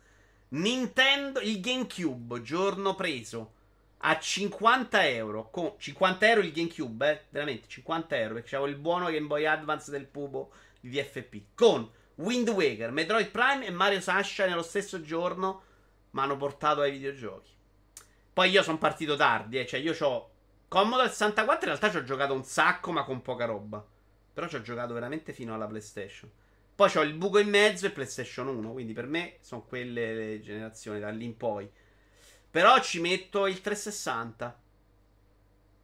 E, e, non la considero però PlayStation 3. Cioè, per me è proprio 360, non è la generazione PS3 360. Di PS3 io salvo il finale. Quando usci- sono uscite due o tre cose come The Last of Us, Puppeteer. Ma per tutta la generazione non l'avevo quasi mai toccata PlayStation 3. Non c'era niente che mi, mi avesse così emozionato. Il 360 invece per me è stata una roba quasi fuori di testa, ma per gli obiettivi. Cioè è stato il mio grande amore iniziale per gli obiettivi, è stata una roba importantissima che ha cambiato molto il mio modo di giocare. Io prima ne mollavo un sacco di giochi. È vero che oggi magari faccio più fatica a, a, a lasciare quelli che non sto amando. Però tanti giochi li ho scoperti meglio per ave- essere arrivato alla fine. Quindi la considero comunque una roba positiva. C'è stato il passaggio definitivo all'online. Non avendo avuto la fase online su PC, per me l'online è stato Socom. E Xbox un pochino. Ma il vero online, il momento in cui tutto era online con i giochi, con le community, per me è stato il 360. Una serie di giochi, il già citato oggi 800 volte Nuts and Bolts, ma Viva Pignata, Project Gotham, Top Spin, Fight Night, cioè una serie di giochi di quella generazione che per me è incredibile. Quindi per me è anche abbastanza con distacco quella roba lì. Però per me non è la generazione PS3 360, è proprio 360. Ciao Jedi! Uh, non saprei, forse anni 70, inizio 2010. Cioè dal, dagli anni 70 al 2010. Non ho capito. Ma sono usciti titoli fighissimi in passato che oggi che in futuro, quindi There's no better one, it's just you to decide. GameCube, Gran Turismo 2, Gran Turismo no, per me è più importante l'1, Damian, ma di brutto proprio. L'1 secondo me è una roba di uno stacco rispetto a quello che c'era prima, che non è Gran Turismo 2. No, Gran Turismo 3 esce su PlayStation 2 però, eh Damian. Gran Turismo 2 è ancora PlayStation 1. Quando ancora si fumava dentro i locali, un'oretta in sala giochi, sapevi, Strike per una, sapevi di Lucky Strike per una settimana. Uh, il marchio Vito Ivara è di proprietà Nintendo. Io ero indeciso tra PS2 e 360. Non ho capito quali sono questi giochi PS2 che però vanno sconvolto così tanto, eh. Gran Turismo 3 era bello, però era già il terzo episodio. Poi Metal Gear Solid 2 era PlayStation 2, quindi sì, ce lo mettiamo. Madonna, il 360, la morte del gameplay. No, il Maria. Eh... Più che la tua Golden Age è stata la tua Wallen Age. Eh, vabbè, ma io poi mi sono rotti i coglioni degli obiettivi, eh, cioè, c'è da dire. C'è gente che è rimasta sotto un treno. Io, per esempio, non conosco gli obiettivi della PlayStation. Perché i trofei su PlayStation 3 sono arrivati dopo e mi ero già rotto le palle degli obiettivi. Che brutta persona che eri, giochi Ubisoft e obiettivi. Beh, lì già era, passato a Nintendo, però, eh, assolutamente. Però la Nintendo fa uscire sempre meno roba, cioè non, non la metto mai nella console della vita. Shadow the Colossus, puoi cambiare idea? Un po' sì, un po' sì. È vero, è vero. Ho conosciuto Guerra, tra l'altro, ricordiamo. Tutti GTA no, secondo me GTA è vero, belli. Però secondo me GTA diventa la roba della mia vita da GTA 4 in poi. Ecco un altro gioco 360. Fino a lì era. Non credo di averli finiti. GTA 3 l'ho abbandonato all'ultima missione perché ogni volta dovevi ripetere la prima parte che durava 100 ore. Io quella li mollo i giochi, pure se sto a un centimetro dalla fine. Uh, Vice City abbandonato, però mi era piaciuto molto ed ero arrivato comunque al villone grande. San Andreas abbandonato molto presto perché mi perdevo che non c'era il GPS. Io il periodo 360 lo ricordo per il military shooter, due armi, movimento da paraplegico a livelli di corridoio. Però il Maria, capisci che per te è molto diverso? Ecco perché dico che anche i videogiochi, secondo me, vanno, vanno capiti anche da che persone stanno, ne stanno parlando, no? Tu arrivi su 360 che ti sei fatto già il multi online su PC. La versione 360 per te è una pezzotteria. Era Call of Duty 2, per esempio, era 8 giocatori. Quanti era online? Ma 4 contro 4 forse, eh? cioè una roba che per un PCista era imbarazzante. Ci arrivo io da Sogom, è una roba incredibile.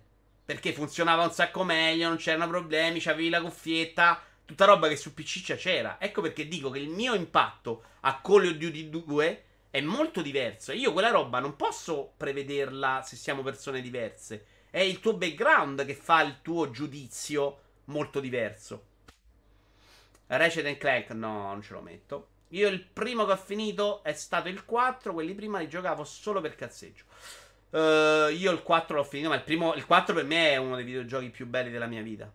Più del 5, di brutto proprio.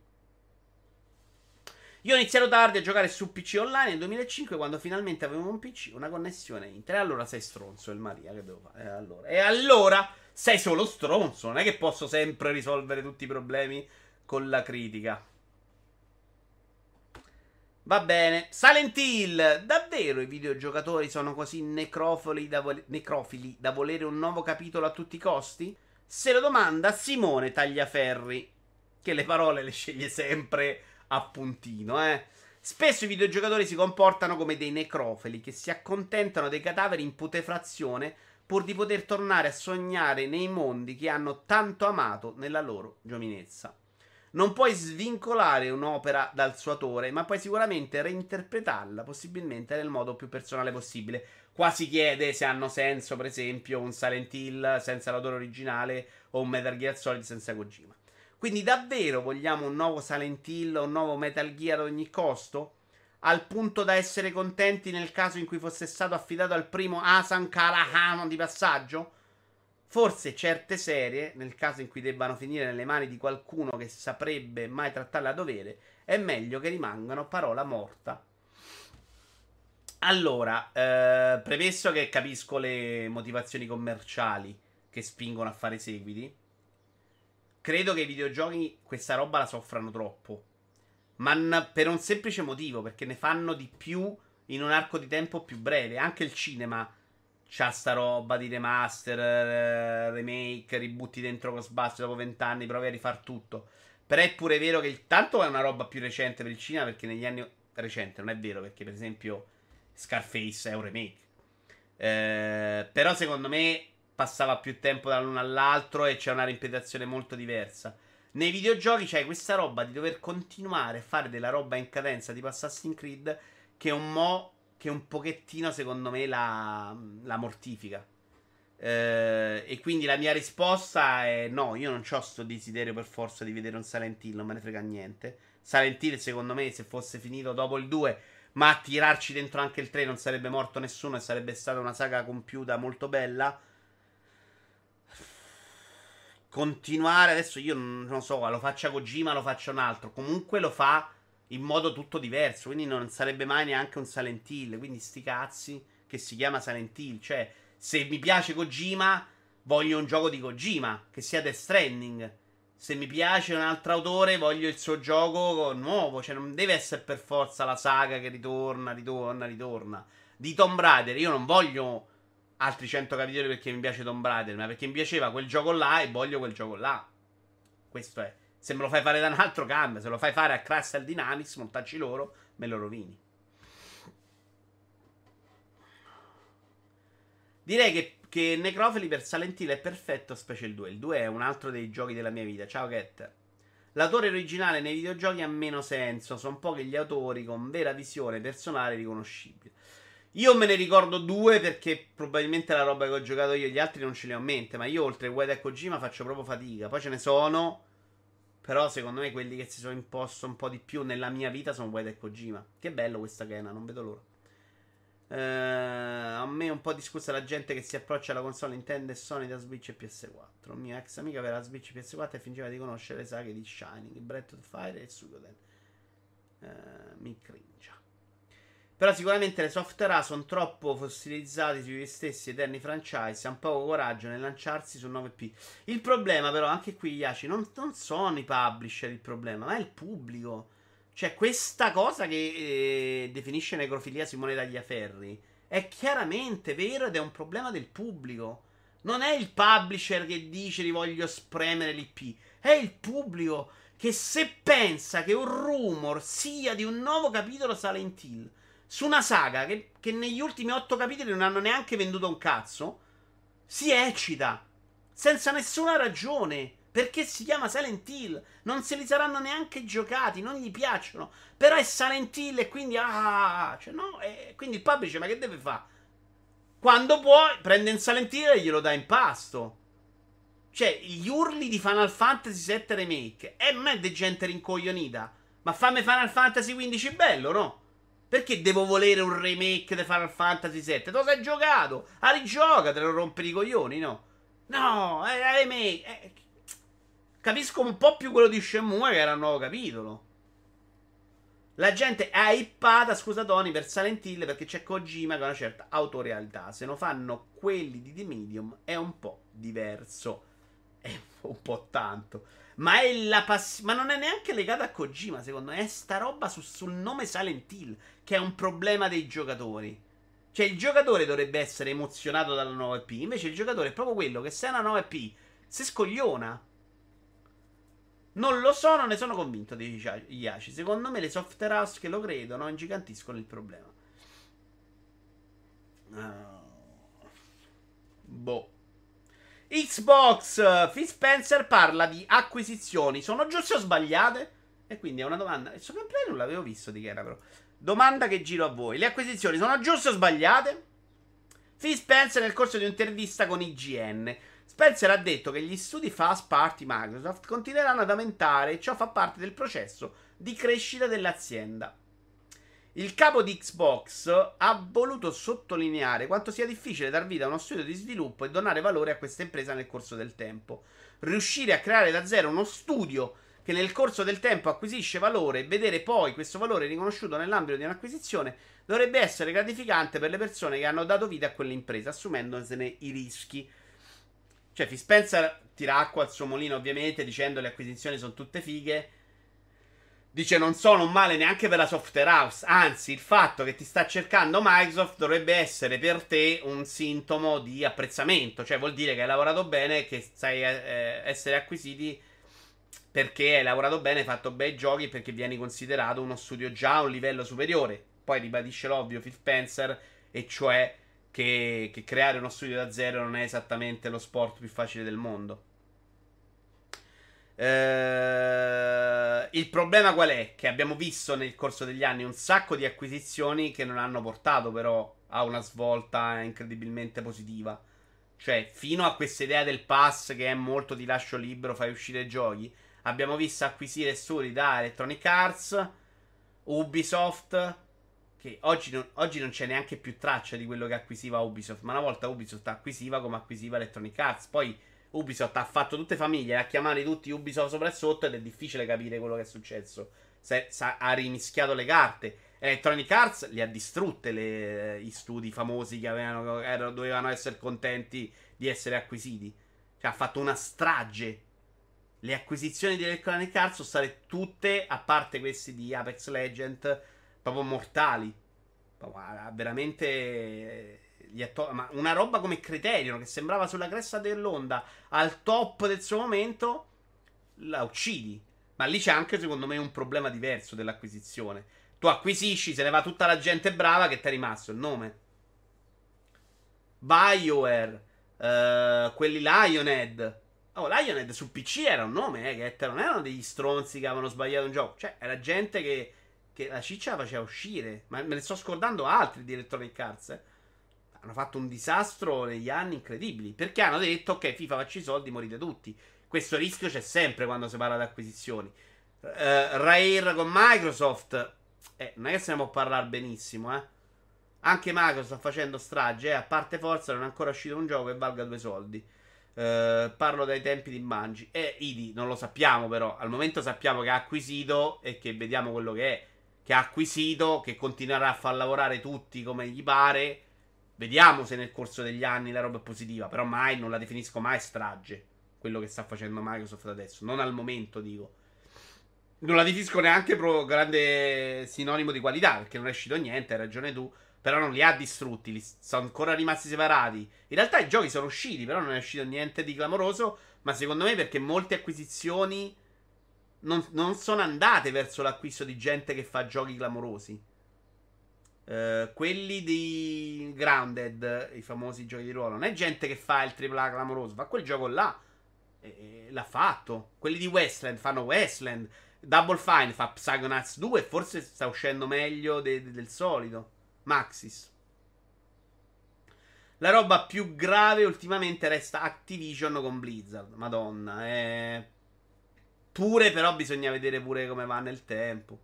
Però è chiaro che le acquisizioni che abbiamo visto noi nella nostra storia sono roba di, di distruzione proprio, ma anche se vai indietro al passato, no? Uh, anche Microsoft, cioè Microsoft acquisò, acquistò quelli di Project Gotham, ma li ha smembrati.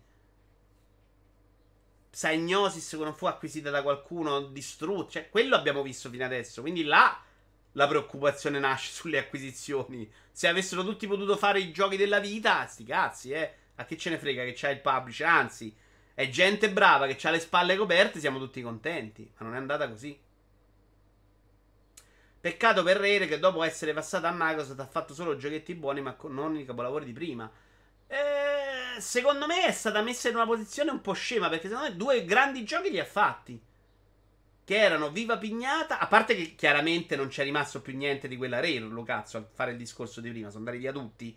Però Nuts and Balls e. Mm, Viva Pignata, secondo me venduti bene, sono due bellissimi giochi, neanche belli, cioè sono proprio due bellissimi giochi. Il problema è che abbandonati a se stessi in quel modo, non ripuliti, perché anche Nuts Bozza a livello di controllo di platform è una roba terrificante.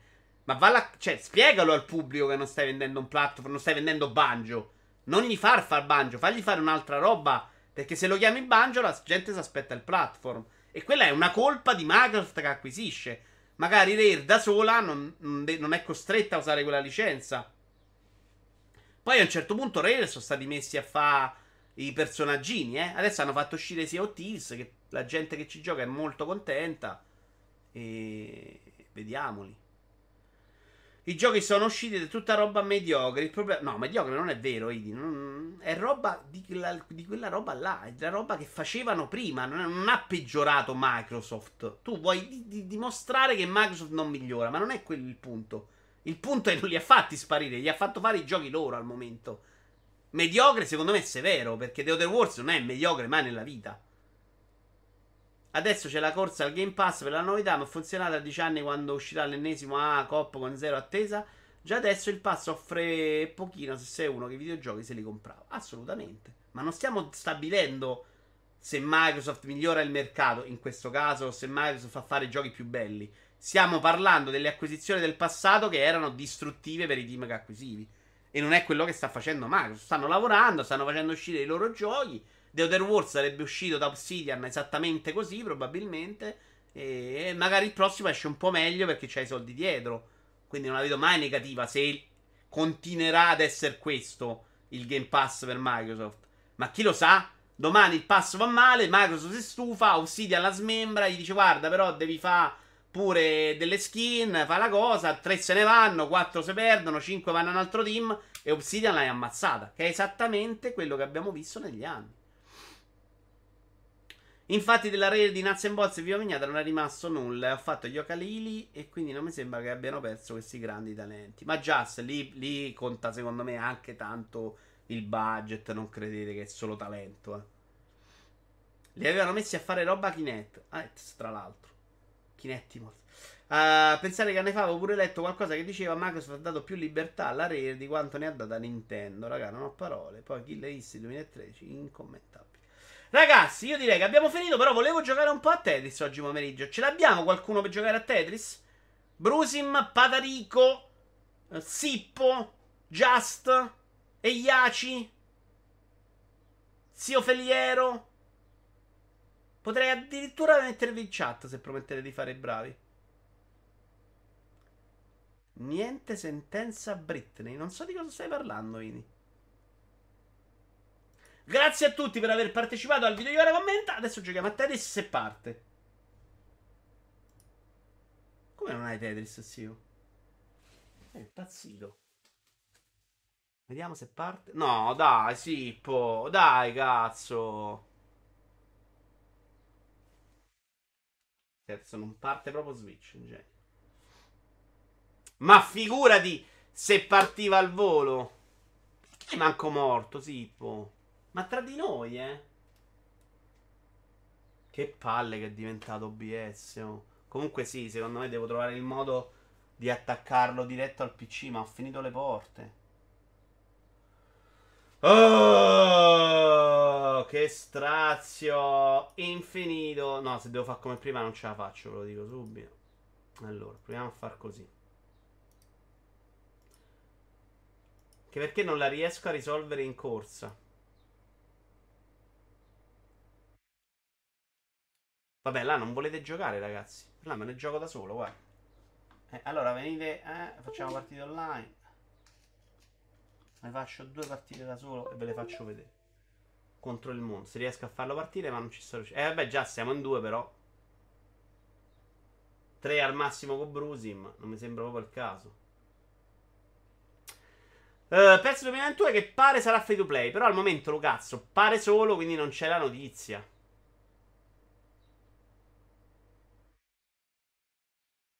In 2 è sufficiente per divertirsi. Su 3DS.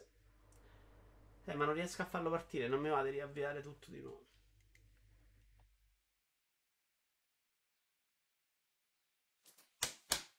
Cosa posso fare?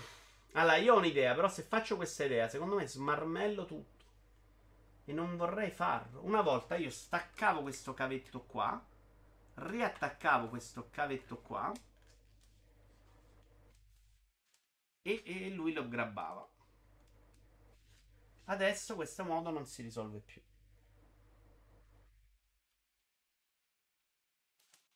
Hai ragione, ma tu lo stai giocando? Non è possibile che stai giocando quel gioco, scusami. Sei proprio incoglionito come volete per a me, eh. Una volta non l'avresti toccato neanche con i guanti, Dorf Romantic. Che cazzo sei diventato?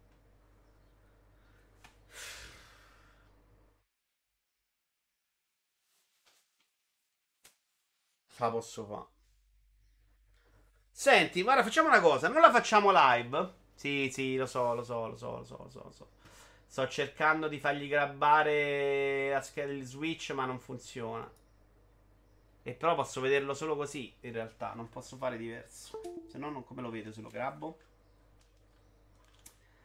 Il problema è che, che, la presa l'ho messa in un hub USB e secondo me quello non gli piace proprio a lui. Non gli garba. Però prima, per esempio, si è poi risolto.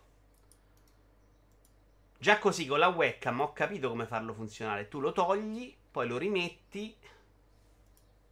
Però adesso probabilmente non me la fa vedere più. No, me la rimetto. Io giocavo ai gestionali quando ancora guardavi Gomit su canale 5. Ah, i gormiti forse. Mai visti i gormiti. Forse li ho comprati in guazzetti. E alla fine ho sbroccato e ne ho comprato una nuova Delgado. Questo problema mi aveva esasperato. In realtà, sai che prima non mi lo dava questo problema, Tommaso. Probabilmente adesso che ho attaccato fuori fa così. Però non mi va di spendere certi soldi. Ormai faccio veramente tre live l'anno di gameplay, non è questo grande problema. Eh, questa l'ho pagata pure un paio di cento euro, eh. Però prima la risolvevo, staccavo, riattaccavo, sta roba funzionava. Da un, te- un po' di tempo a questa parte non funziona più. Temo che il mio grosso problema sia l'hub USB. Però non ho più porte dietro al PC. Quindi posso staccare Oculus la USB. Però mi scoccia un sacco. Però sì, è una rottura di palle importante. Io trovo che sia la parte migliore della live. Non sei una persona orribile, tu, Cristo. Allora, tu non ti spengere, maledetto!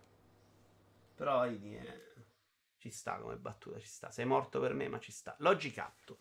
Con le webcam tu cambi la fonte, poi lo rifai un'altra volta e lui se la prende bene. E qua non mi si sta proprio a coprire. Quindi se non riavvio OBS non lo fa mai nella vita. Non sono le porte del PC, di solito è un problema della presa posteriore del delgato. E che era esattamente quello che facevo una volta, Tommaso. Io prima... Eccola qua. La... Ok, non sono in grado di orientarmi con... Vabbè, staccavo la presa dietro del delgato HDMI e si autorisolveva. Cosa che invece non fa proprio più.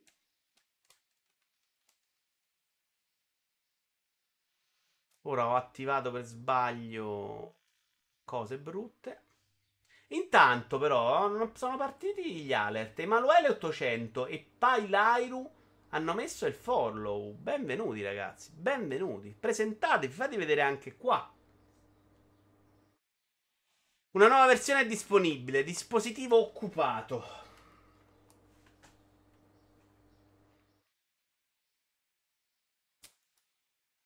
Eh, perché adesso io sull'altro monitor ce l'ho, però potrei giocare facendolo vedere mentre non gioco. Cioè, mi giro la webcam, ma che cazzo devo fare? Che strazio infinito. Eh, esattamente quello posso fare, sì. Quello non sarebbe un grosso problema. In realtà adesso sai che ve la metto con la telecamera. Guarda, eh. adesso, adesso proviamo l'impresa storica perché mi sono rotti i coglioni, onestamente. Però è straziante sta cosa. Sta roba dovrebbe già ah, funzionare 100. Dimmi cosa hai preso, però. Tommaso, che se è una roba accettabile ci faccio un pensierino. E, eh, no, perché va al monitor diretto Just, quindi non, non lo grabbi mai il PC. Ecco, vedi eh, che ha funzionato. Vedi che ha funzionato. A posto. A posto. Non ho fatto non il super esperimento. esperimento. No, no, ridolto! ridolto! Figlio di puttana! Figlio di puttana. È tornato, però vedi che è tornato l'audio doppio. doppio. Eh sì, sì, ma adesso. Ah no, ma si è spento ah, Switch. Una cosa per volta. Allora, questo allora, l'abbiamo questo risolto. C'era solo spento Switch. Switch. Lato doppio lo risolviamo. Però non capisco cosa sia, quindi per me è impossibile da risolvere.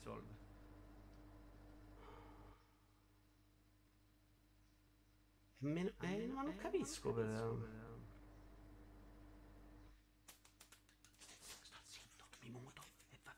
Una cosa, Una io, cosa faccio, io così. faccio così. Voi sentite una volta sola? Vero?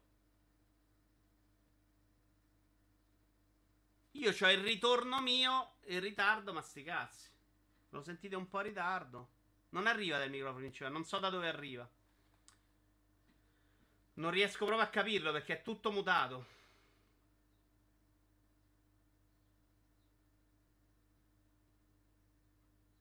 La cuffia la vedo muoversi perché mi torna l'audio del mio parlato. No, proprio... no. ma non c'ha nessuna fonte e si è attivato esattamente come prima quando ho rimesso la scheda d'acquisizione e ho risolto solo riavviando il PC. Non ha proprio senso sta cosa. Io nella fonte audio di OBS, Mixer Audio, non vedo un'altra fonte che si muove. Com'è possibile? Non è possibile. C'è un'altra impostazione audio, modalità studio, non lo so. Vabbè, però poi tanto non sentite doppio. Quindi che abbiamo deciso? Gioco da solo? Brusim c'era?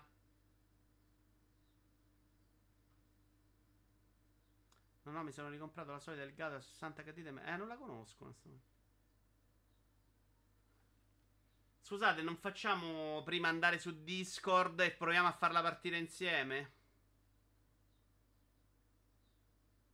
Molto lontano, molto lontano. Perché in 3 segnale, ragazzi, può giocare a Tetris 99 in 3. Eh, io voglio bene, ma... Molto lontano. Ma... Eh... Accendete il PC mentre io provo a risolvere qua, dai. Proviamo a fare un po' di audio.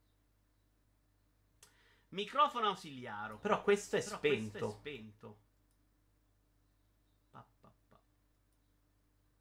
Proprietà. Microfono Yeti. Che ho spento se non era doppio. Lo prendi Monster Hunter Stories 2? No, zio. Non l'ho neanche seguito troppo, quindi magari sì, però devo... Al momento no.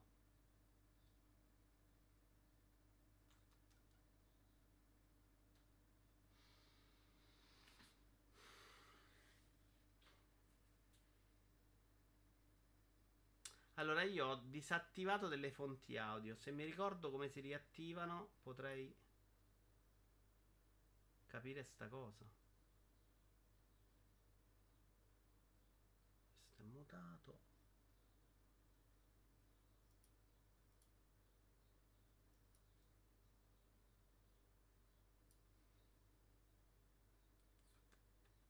Tra l'altro, non sento live game portable.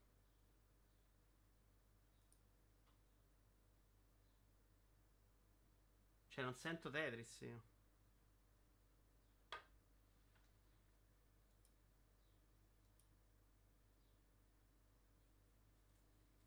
Vediamo un po' se nelle opzioni.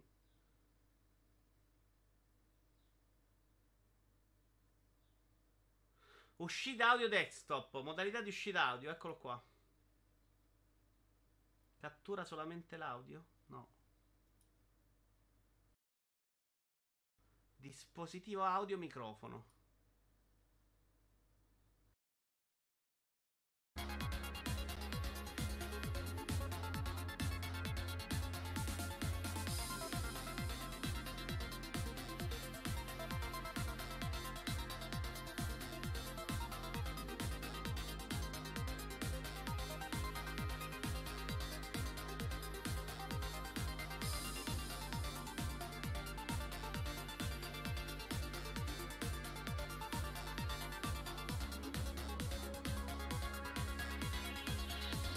Ah no, non sentite proprio adesso. Adesso sentite. Ho risolto, ho risolto tutto. Sono un cazzo di genio.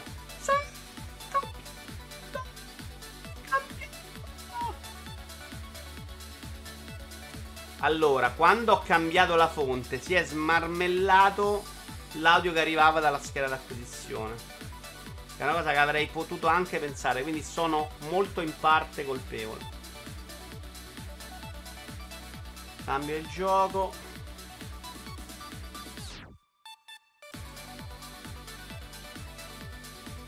E adesso mi devo rompere culo a Tetris, però ve lo de- adesso proprio sono arrabbiato. Ma avete pure dato buca tutti, eh. Fate proprio schifo. Uh... Dove sei? Ecco qua. Ciao Jazz. Oh? Jazz, faccio la conta e partiamo e se ci becchiamo bene, eh. Va bene. Possiamo fare adesso 99 in 2. Se viene il Yashi fa la stessa cosa. Io mi prendo i Joy-Con buoni. Se no non ve posso rompere il culo. A quest'ora ci sono i giappi, però è importante. Eh, eh, si sono appena svegliati. Penso di sì. No, no. Oddio, dovrebbero andare a dormire. Dici? È tardi? Eh. A pranzo mi sembra che li becco sempre. Allora, Sono 8 ore avanti, quindi dovrebbero essere le 24. lì. via, via, via! È arrivato Yashi. Ma perché i giappi dormono? È qui su Discord? Sì, sì. Yashi? E penso che abbia sempre lo stesso problema del microfono. No, no, ma abbiamo scoperto, siamo andati in macchina, che c'era nella vita già questo problema. Parla proprio basso di suo Yashi, quindi è per quello che non si becca. Parlaci di immobile mentre giochi. Ragazzi, immobile, non è che vi dico di no. È stato... Ieri è stato osceno. Mamma mia, io lo volevo ammazzare. Ma è- chiaramente non è così scarso. Non è mai. Secondo me non è mai Maradona, ma non è quella roba là. Ieri era proprio ossessionato al voler segnare lui. No, non è un problema di gol, è un problema di toccare la palla. quindi,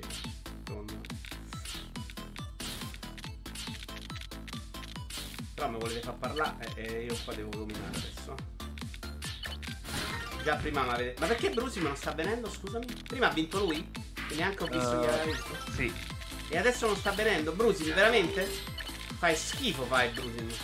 Ha vinto contro di te, si può anche ritirare. Oh, io ho detto, è stato a Quake Champions. Ho vinto una partita contro il Miami, posso anche, posso anche disinstallare il gioco.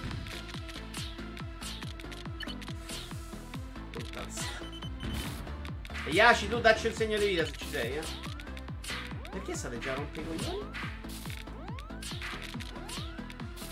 Eh, vedi che siamo. siamo 99 giocatori questa volta. eh. Ah, è vero anche questo, si parte subito. Stavo devi dirlo anche prima, Yashi, eh.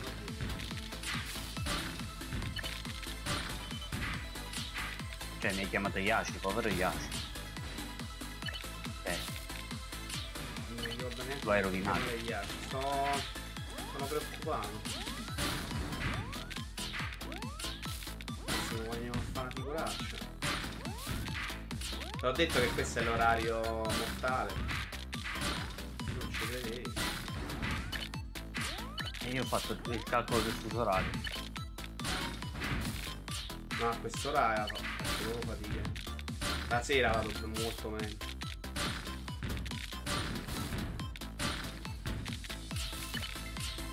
L'abbiamo ripresa, ma ma poi io sto vedendo che diciamo Italia devo girare a contrattacco su.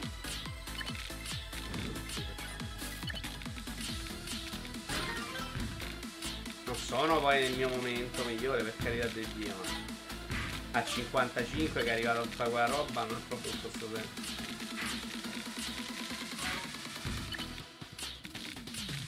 Sarà la pago subito secondo me. Perché me ne vado, ho fatto una cazzata. Eh.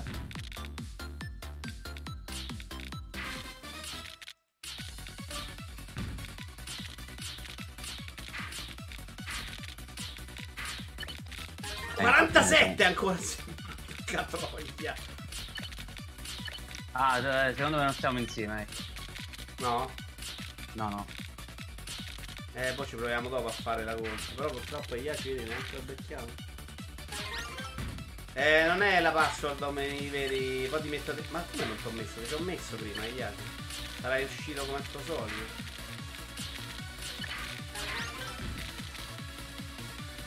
Provo a metterti di nuovo. Yashi? Adesso sei dentro, Yashi, ma non ci mettiamo qua.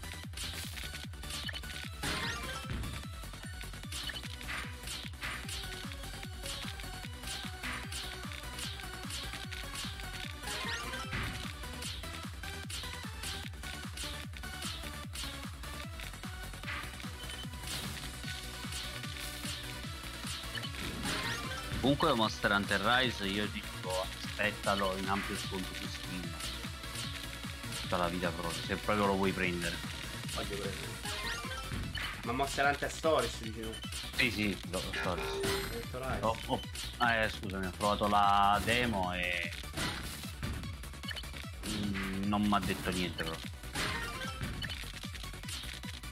No, non ho fatto neanche la demo per quanto mi interessa. Però questo rompe i coglioni che non c'è niente da giocare solo io. Eh ma ora esce un po' di roba su pass, esce di Assen, esce States. E questa avrà fatto male il doppio Tetris in questo momento della partita in contrattacco, no? Eh, ma ne hai sempre 17. Cazzo. Io vedo minimo 2-3 secondi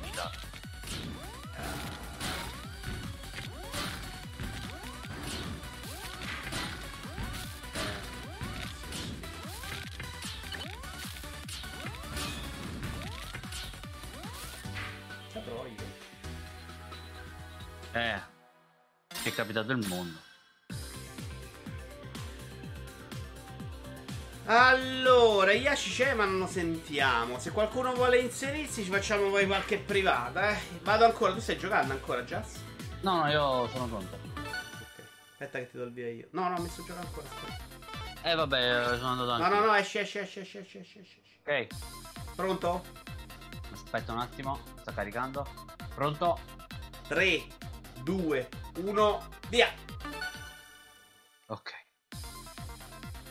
Anche te, Yashi, eh?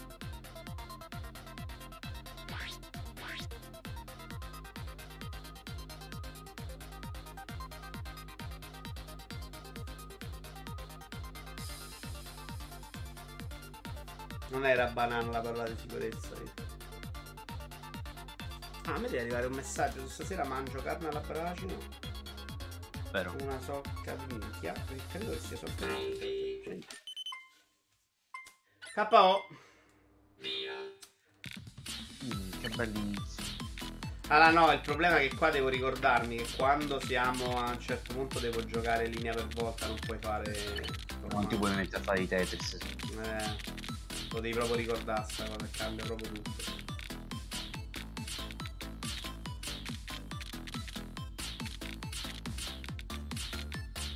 Comunque ho provato a giocare online eh, contro eh, su Tetris Effect, ma pure lì ci sono un po' di bestie di Ho fatto un paio di partite io in modalità strane, non ho neanche troppo capite, boh.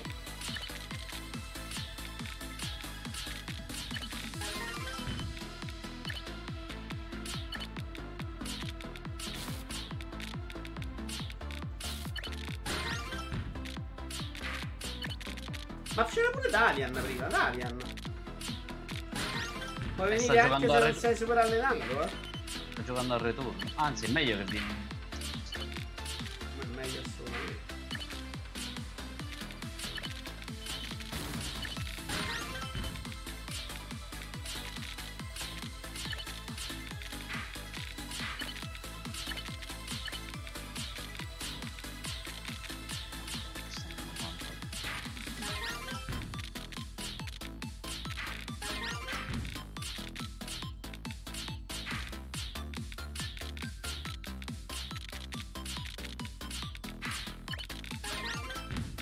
Insieme? Io ho 86 ce ne ho. Pure io. E allora probabilmente siamo più. Eh, comunque funzionicchia sta cosa. non sembra. Ah, funzionare è sempre funzionato. Il problema era sempre quando non vero, qualche volta lo perdi. quindi. Eh vabbè sì. Perché dipende anche da, da quanti stanno giocando in quel momento. Ok.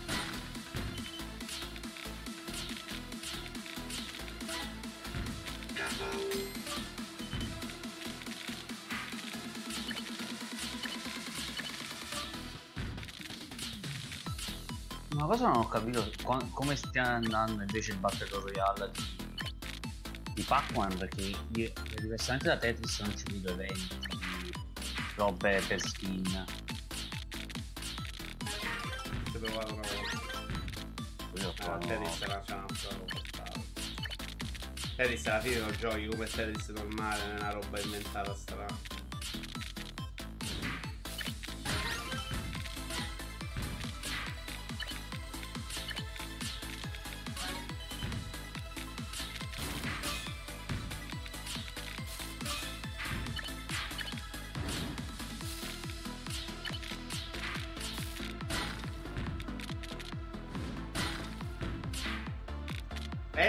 Cambialo sto pezzo, però che tu sia maledetto. Niente. 63 ma stanno avvelenati eh. Eh, sì, eh. Che altro quanto c'ho? Un KO. Io due. Fatto 800 Tetris, quelle merda un video. Ma soprattutto fatto male.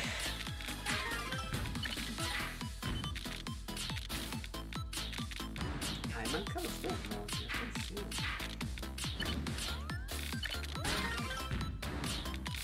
messaggio. È morto per te. Io pensavo che fosse lì con te invece.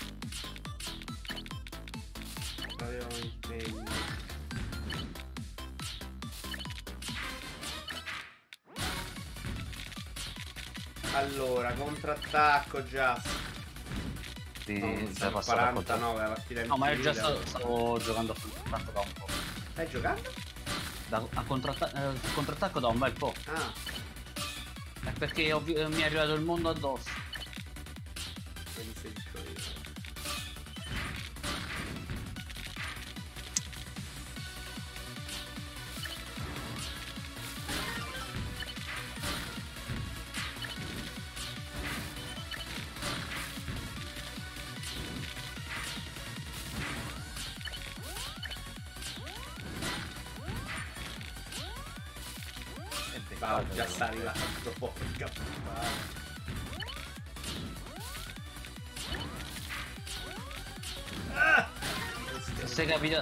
Capitato con me diretto, probabilmente ti sei beccato due Tetris.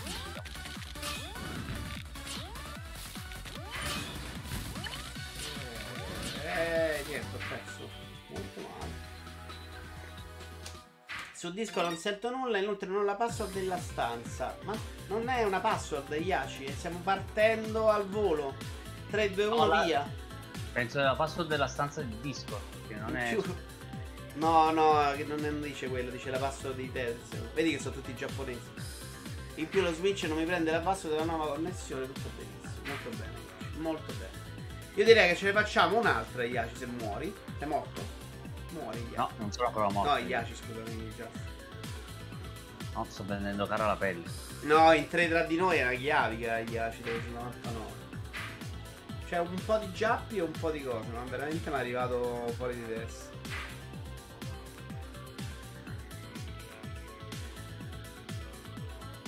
Eh, tanto c'è fuori. Anche qualche occidentale. No, Perché c'è il temerario, c'è sempre.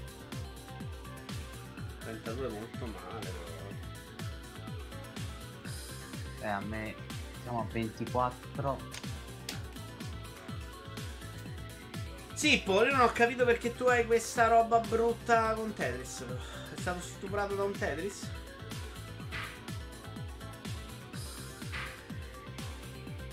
Probabilmente eh, ho letto che stavo giocando ad World Ends With You 3DS. Ma come sono i nuovi controlli? Non uscita la versione Switch, che era figa, dicono. No, è una merda la versione Switch. No, della de- del 2, la demo. Non è uscita la demo. Ah no, non l'ho provato ancora. Sippo, com'è la demo del 2? I controlli sono buoni? Me lo prendo, me lo gioco la demo.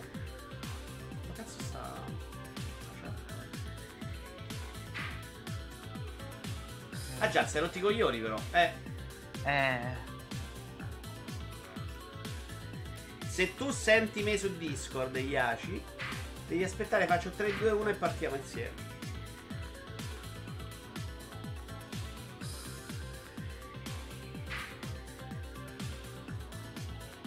Ma prova a cambiare le impostazioni audio, però è impossibile che non senti Discord.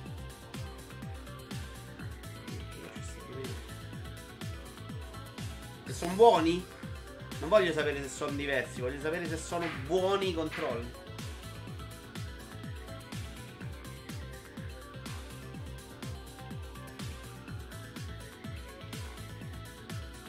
E Jazz non muore. Eh, manca poco, eh. Mi stanno mettendo alle strette, siamo in 13.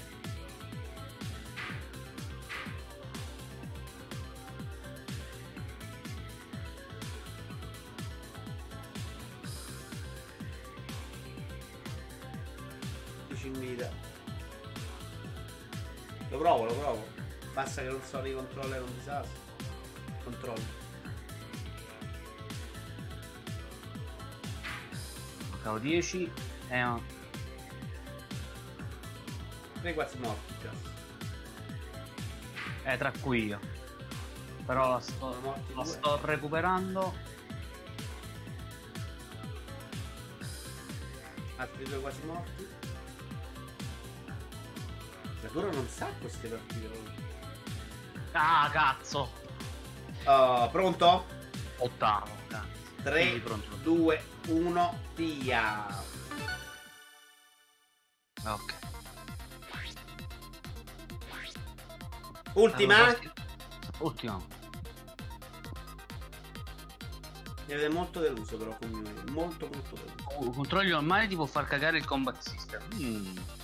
Già, già te l'ha devo Katamma perché non inizi la quinta rana?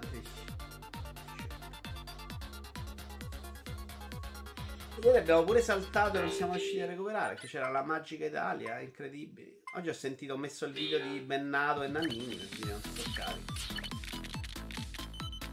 Perfetto, ci ho sbagliato. Allora, io sai che provo a giocare lento all'inizio perché secondo me vengo punito. Eh, mi sa che non siamo insieme. No? No, perché a me ci ha messo più tempo per uh, iniziare. E allora sei morto per me. Eh, il gioco è morto per te. Tu. Paghi per E allora questa la devo vincere. Devo, essere, Ah, bella devo essere- se devo essere morto, devo essere morto completamente. Ah, non sto giocando neanche male tra l'altro. Mi ho fatto un trentesimo posto. Anche perché sto ancora con i denti avvelenati da giovedì. Abbiamo fatto Mario Golf e ho fatto l'ultimo posto. Vabbè, ma questi sorbini fuori di adesso. Vabbè, pa- con Pata, Pata ha giocato benissimo. Io ho fatto un paio di cazzate esagerate, però mi sono portato la giocata della sera. Vada rientra nella categoria sorbini fuori di testa che sono bravissimi a tutto. Quindi per cui sfigato. Ma eh, la cosa bella è che Pata c'è stato quanto di gioco a quel gioco ed è boh, fenomeno. O, qua- o tipo paga qualcuno che gioca al posto sulle tutte. Talento, è talento. Sì, ho capito, però così mi dovete pure far giocare un pochetto. Porca puttana.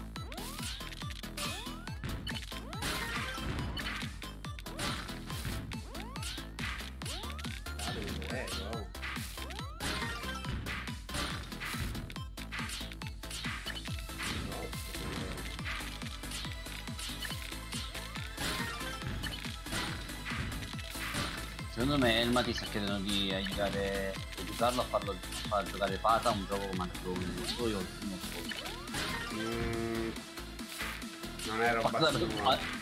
penso che Pata preferisca la morte di giocare un gioco Fate è un uomo colorato.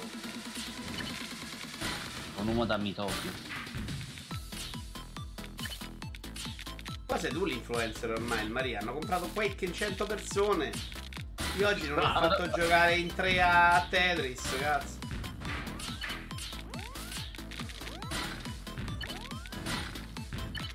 E va vangulo.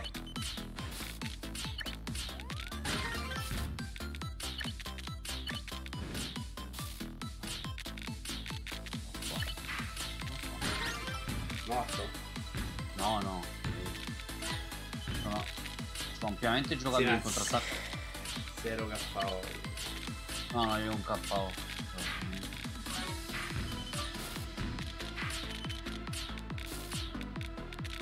Ma sto giocando Quindi veramente. posso fare per avere un KO. No, ma io sto giocando veramente catenacciato perché penso di aver beccato la tornata di, di Yes Satana. No, catenacciare all'inizio non ce la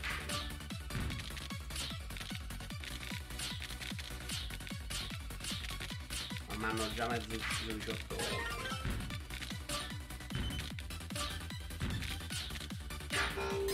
Oh, un KO! Incredibile!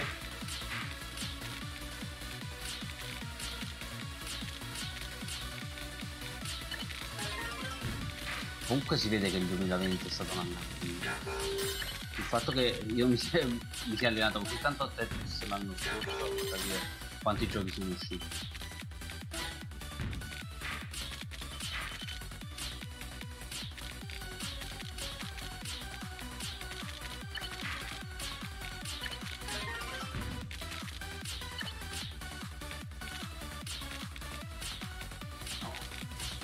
Non rischiamo, non rischiamo. Eh, ho fatto la cazzata e l'ho pagata. 39esimo.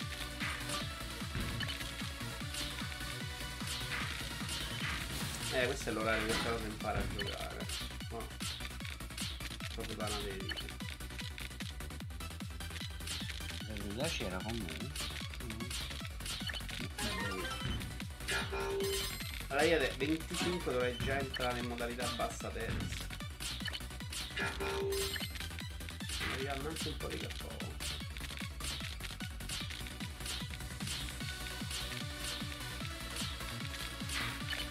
Questa cosa non la dovrei fare, sto già facendo delle puttanate. Una vittoria di Cucchietta e una sconfitta per il calcio. Non l'ho capita questa. No, leggimela bene non ho sentito. Eh, Idi, una vittoria di Cucchietta di Ciuffetta. L'ho detto io questo. Ah, penso che Ciuffetta intenda Man- Intenda? Mancini.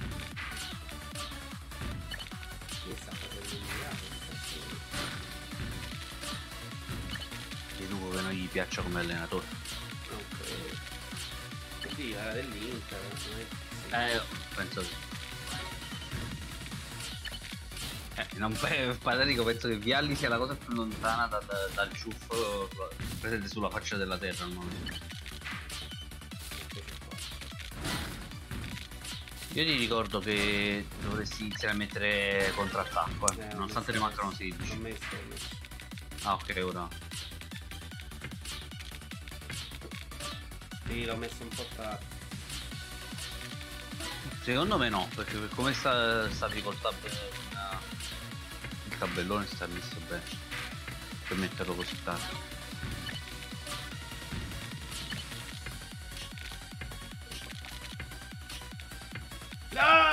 No, bastardo. A volte non si aggancia subito, devi pure tutto il ritmo. Madonna che ti sta arrivando.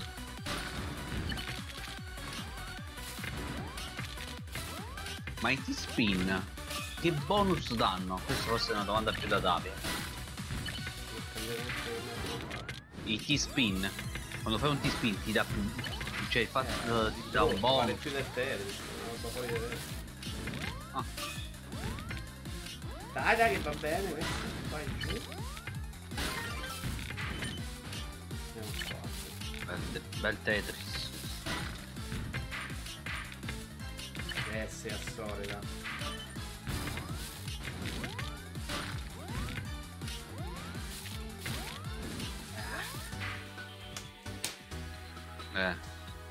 Ha osato sbugiardare il comandante, non lo perderò mai. Tanto da Vezzano t'ho visto che a giocare a tennis dal vivo non sei il fenomeno che vuoi far credere. Questo è chiaramente un video di qualcun altro e sei lì a far finire per non tutti a casa. Ciao Moragni, in realtà è arrivato Stone a rovinarmi la partita, ricordiamolo assolutamente. Io vi ringrazio per la compagnia, salutiamo Just, saluti a tutti, noi ci si vede. Buona serata. Allora, martedì c'è l'Italia e siamo ufficiali, se proprio senza eh, su Everai con Vasport. Quindi non c'è cielo duro. Lunedì forse la video in diretta, direi a questo punto. Sì, sì, sì, ma come di già? Stiamo qua da 7 ore noi, già Moragni. Ciao a tutti, alla prossima. Ciao, ciao, ciao, ciao, ciao. No, no, no, no, no, no, fermi tutti, fermi tutti. Ride, ride, ride. Se c'è qualcuno, non vedo nessuno. Non c'è nessuno che conosco live. C'è il Cerbero Podcast. Andiamo al Cerbero Podcast. Ti piace il Cerbero? No, c'è sta cosa. No. Pensa quello che bestemmia in continuazione. Ciao a tutti! Ciao, ciao, ciao, ciao. Che sta facendo dal Cerbero? Dove cazzo sta OBS? Ciao, belle, alla prossima. Ciao, ciao, ciao, ciao, ciao, ciao.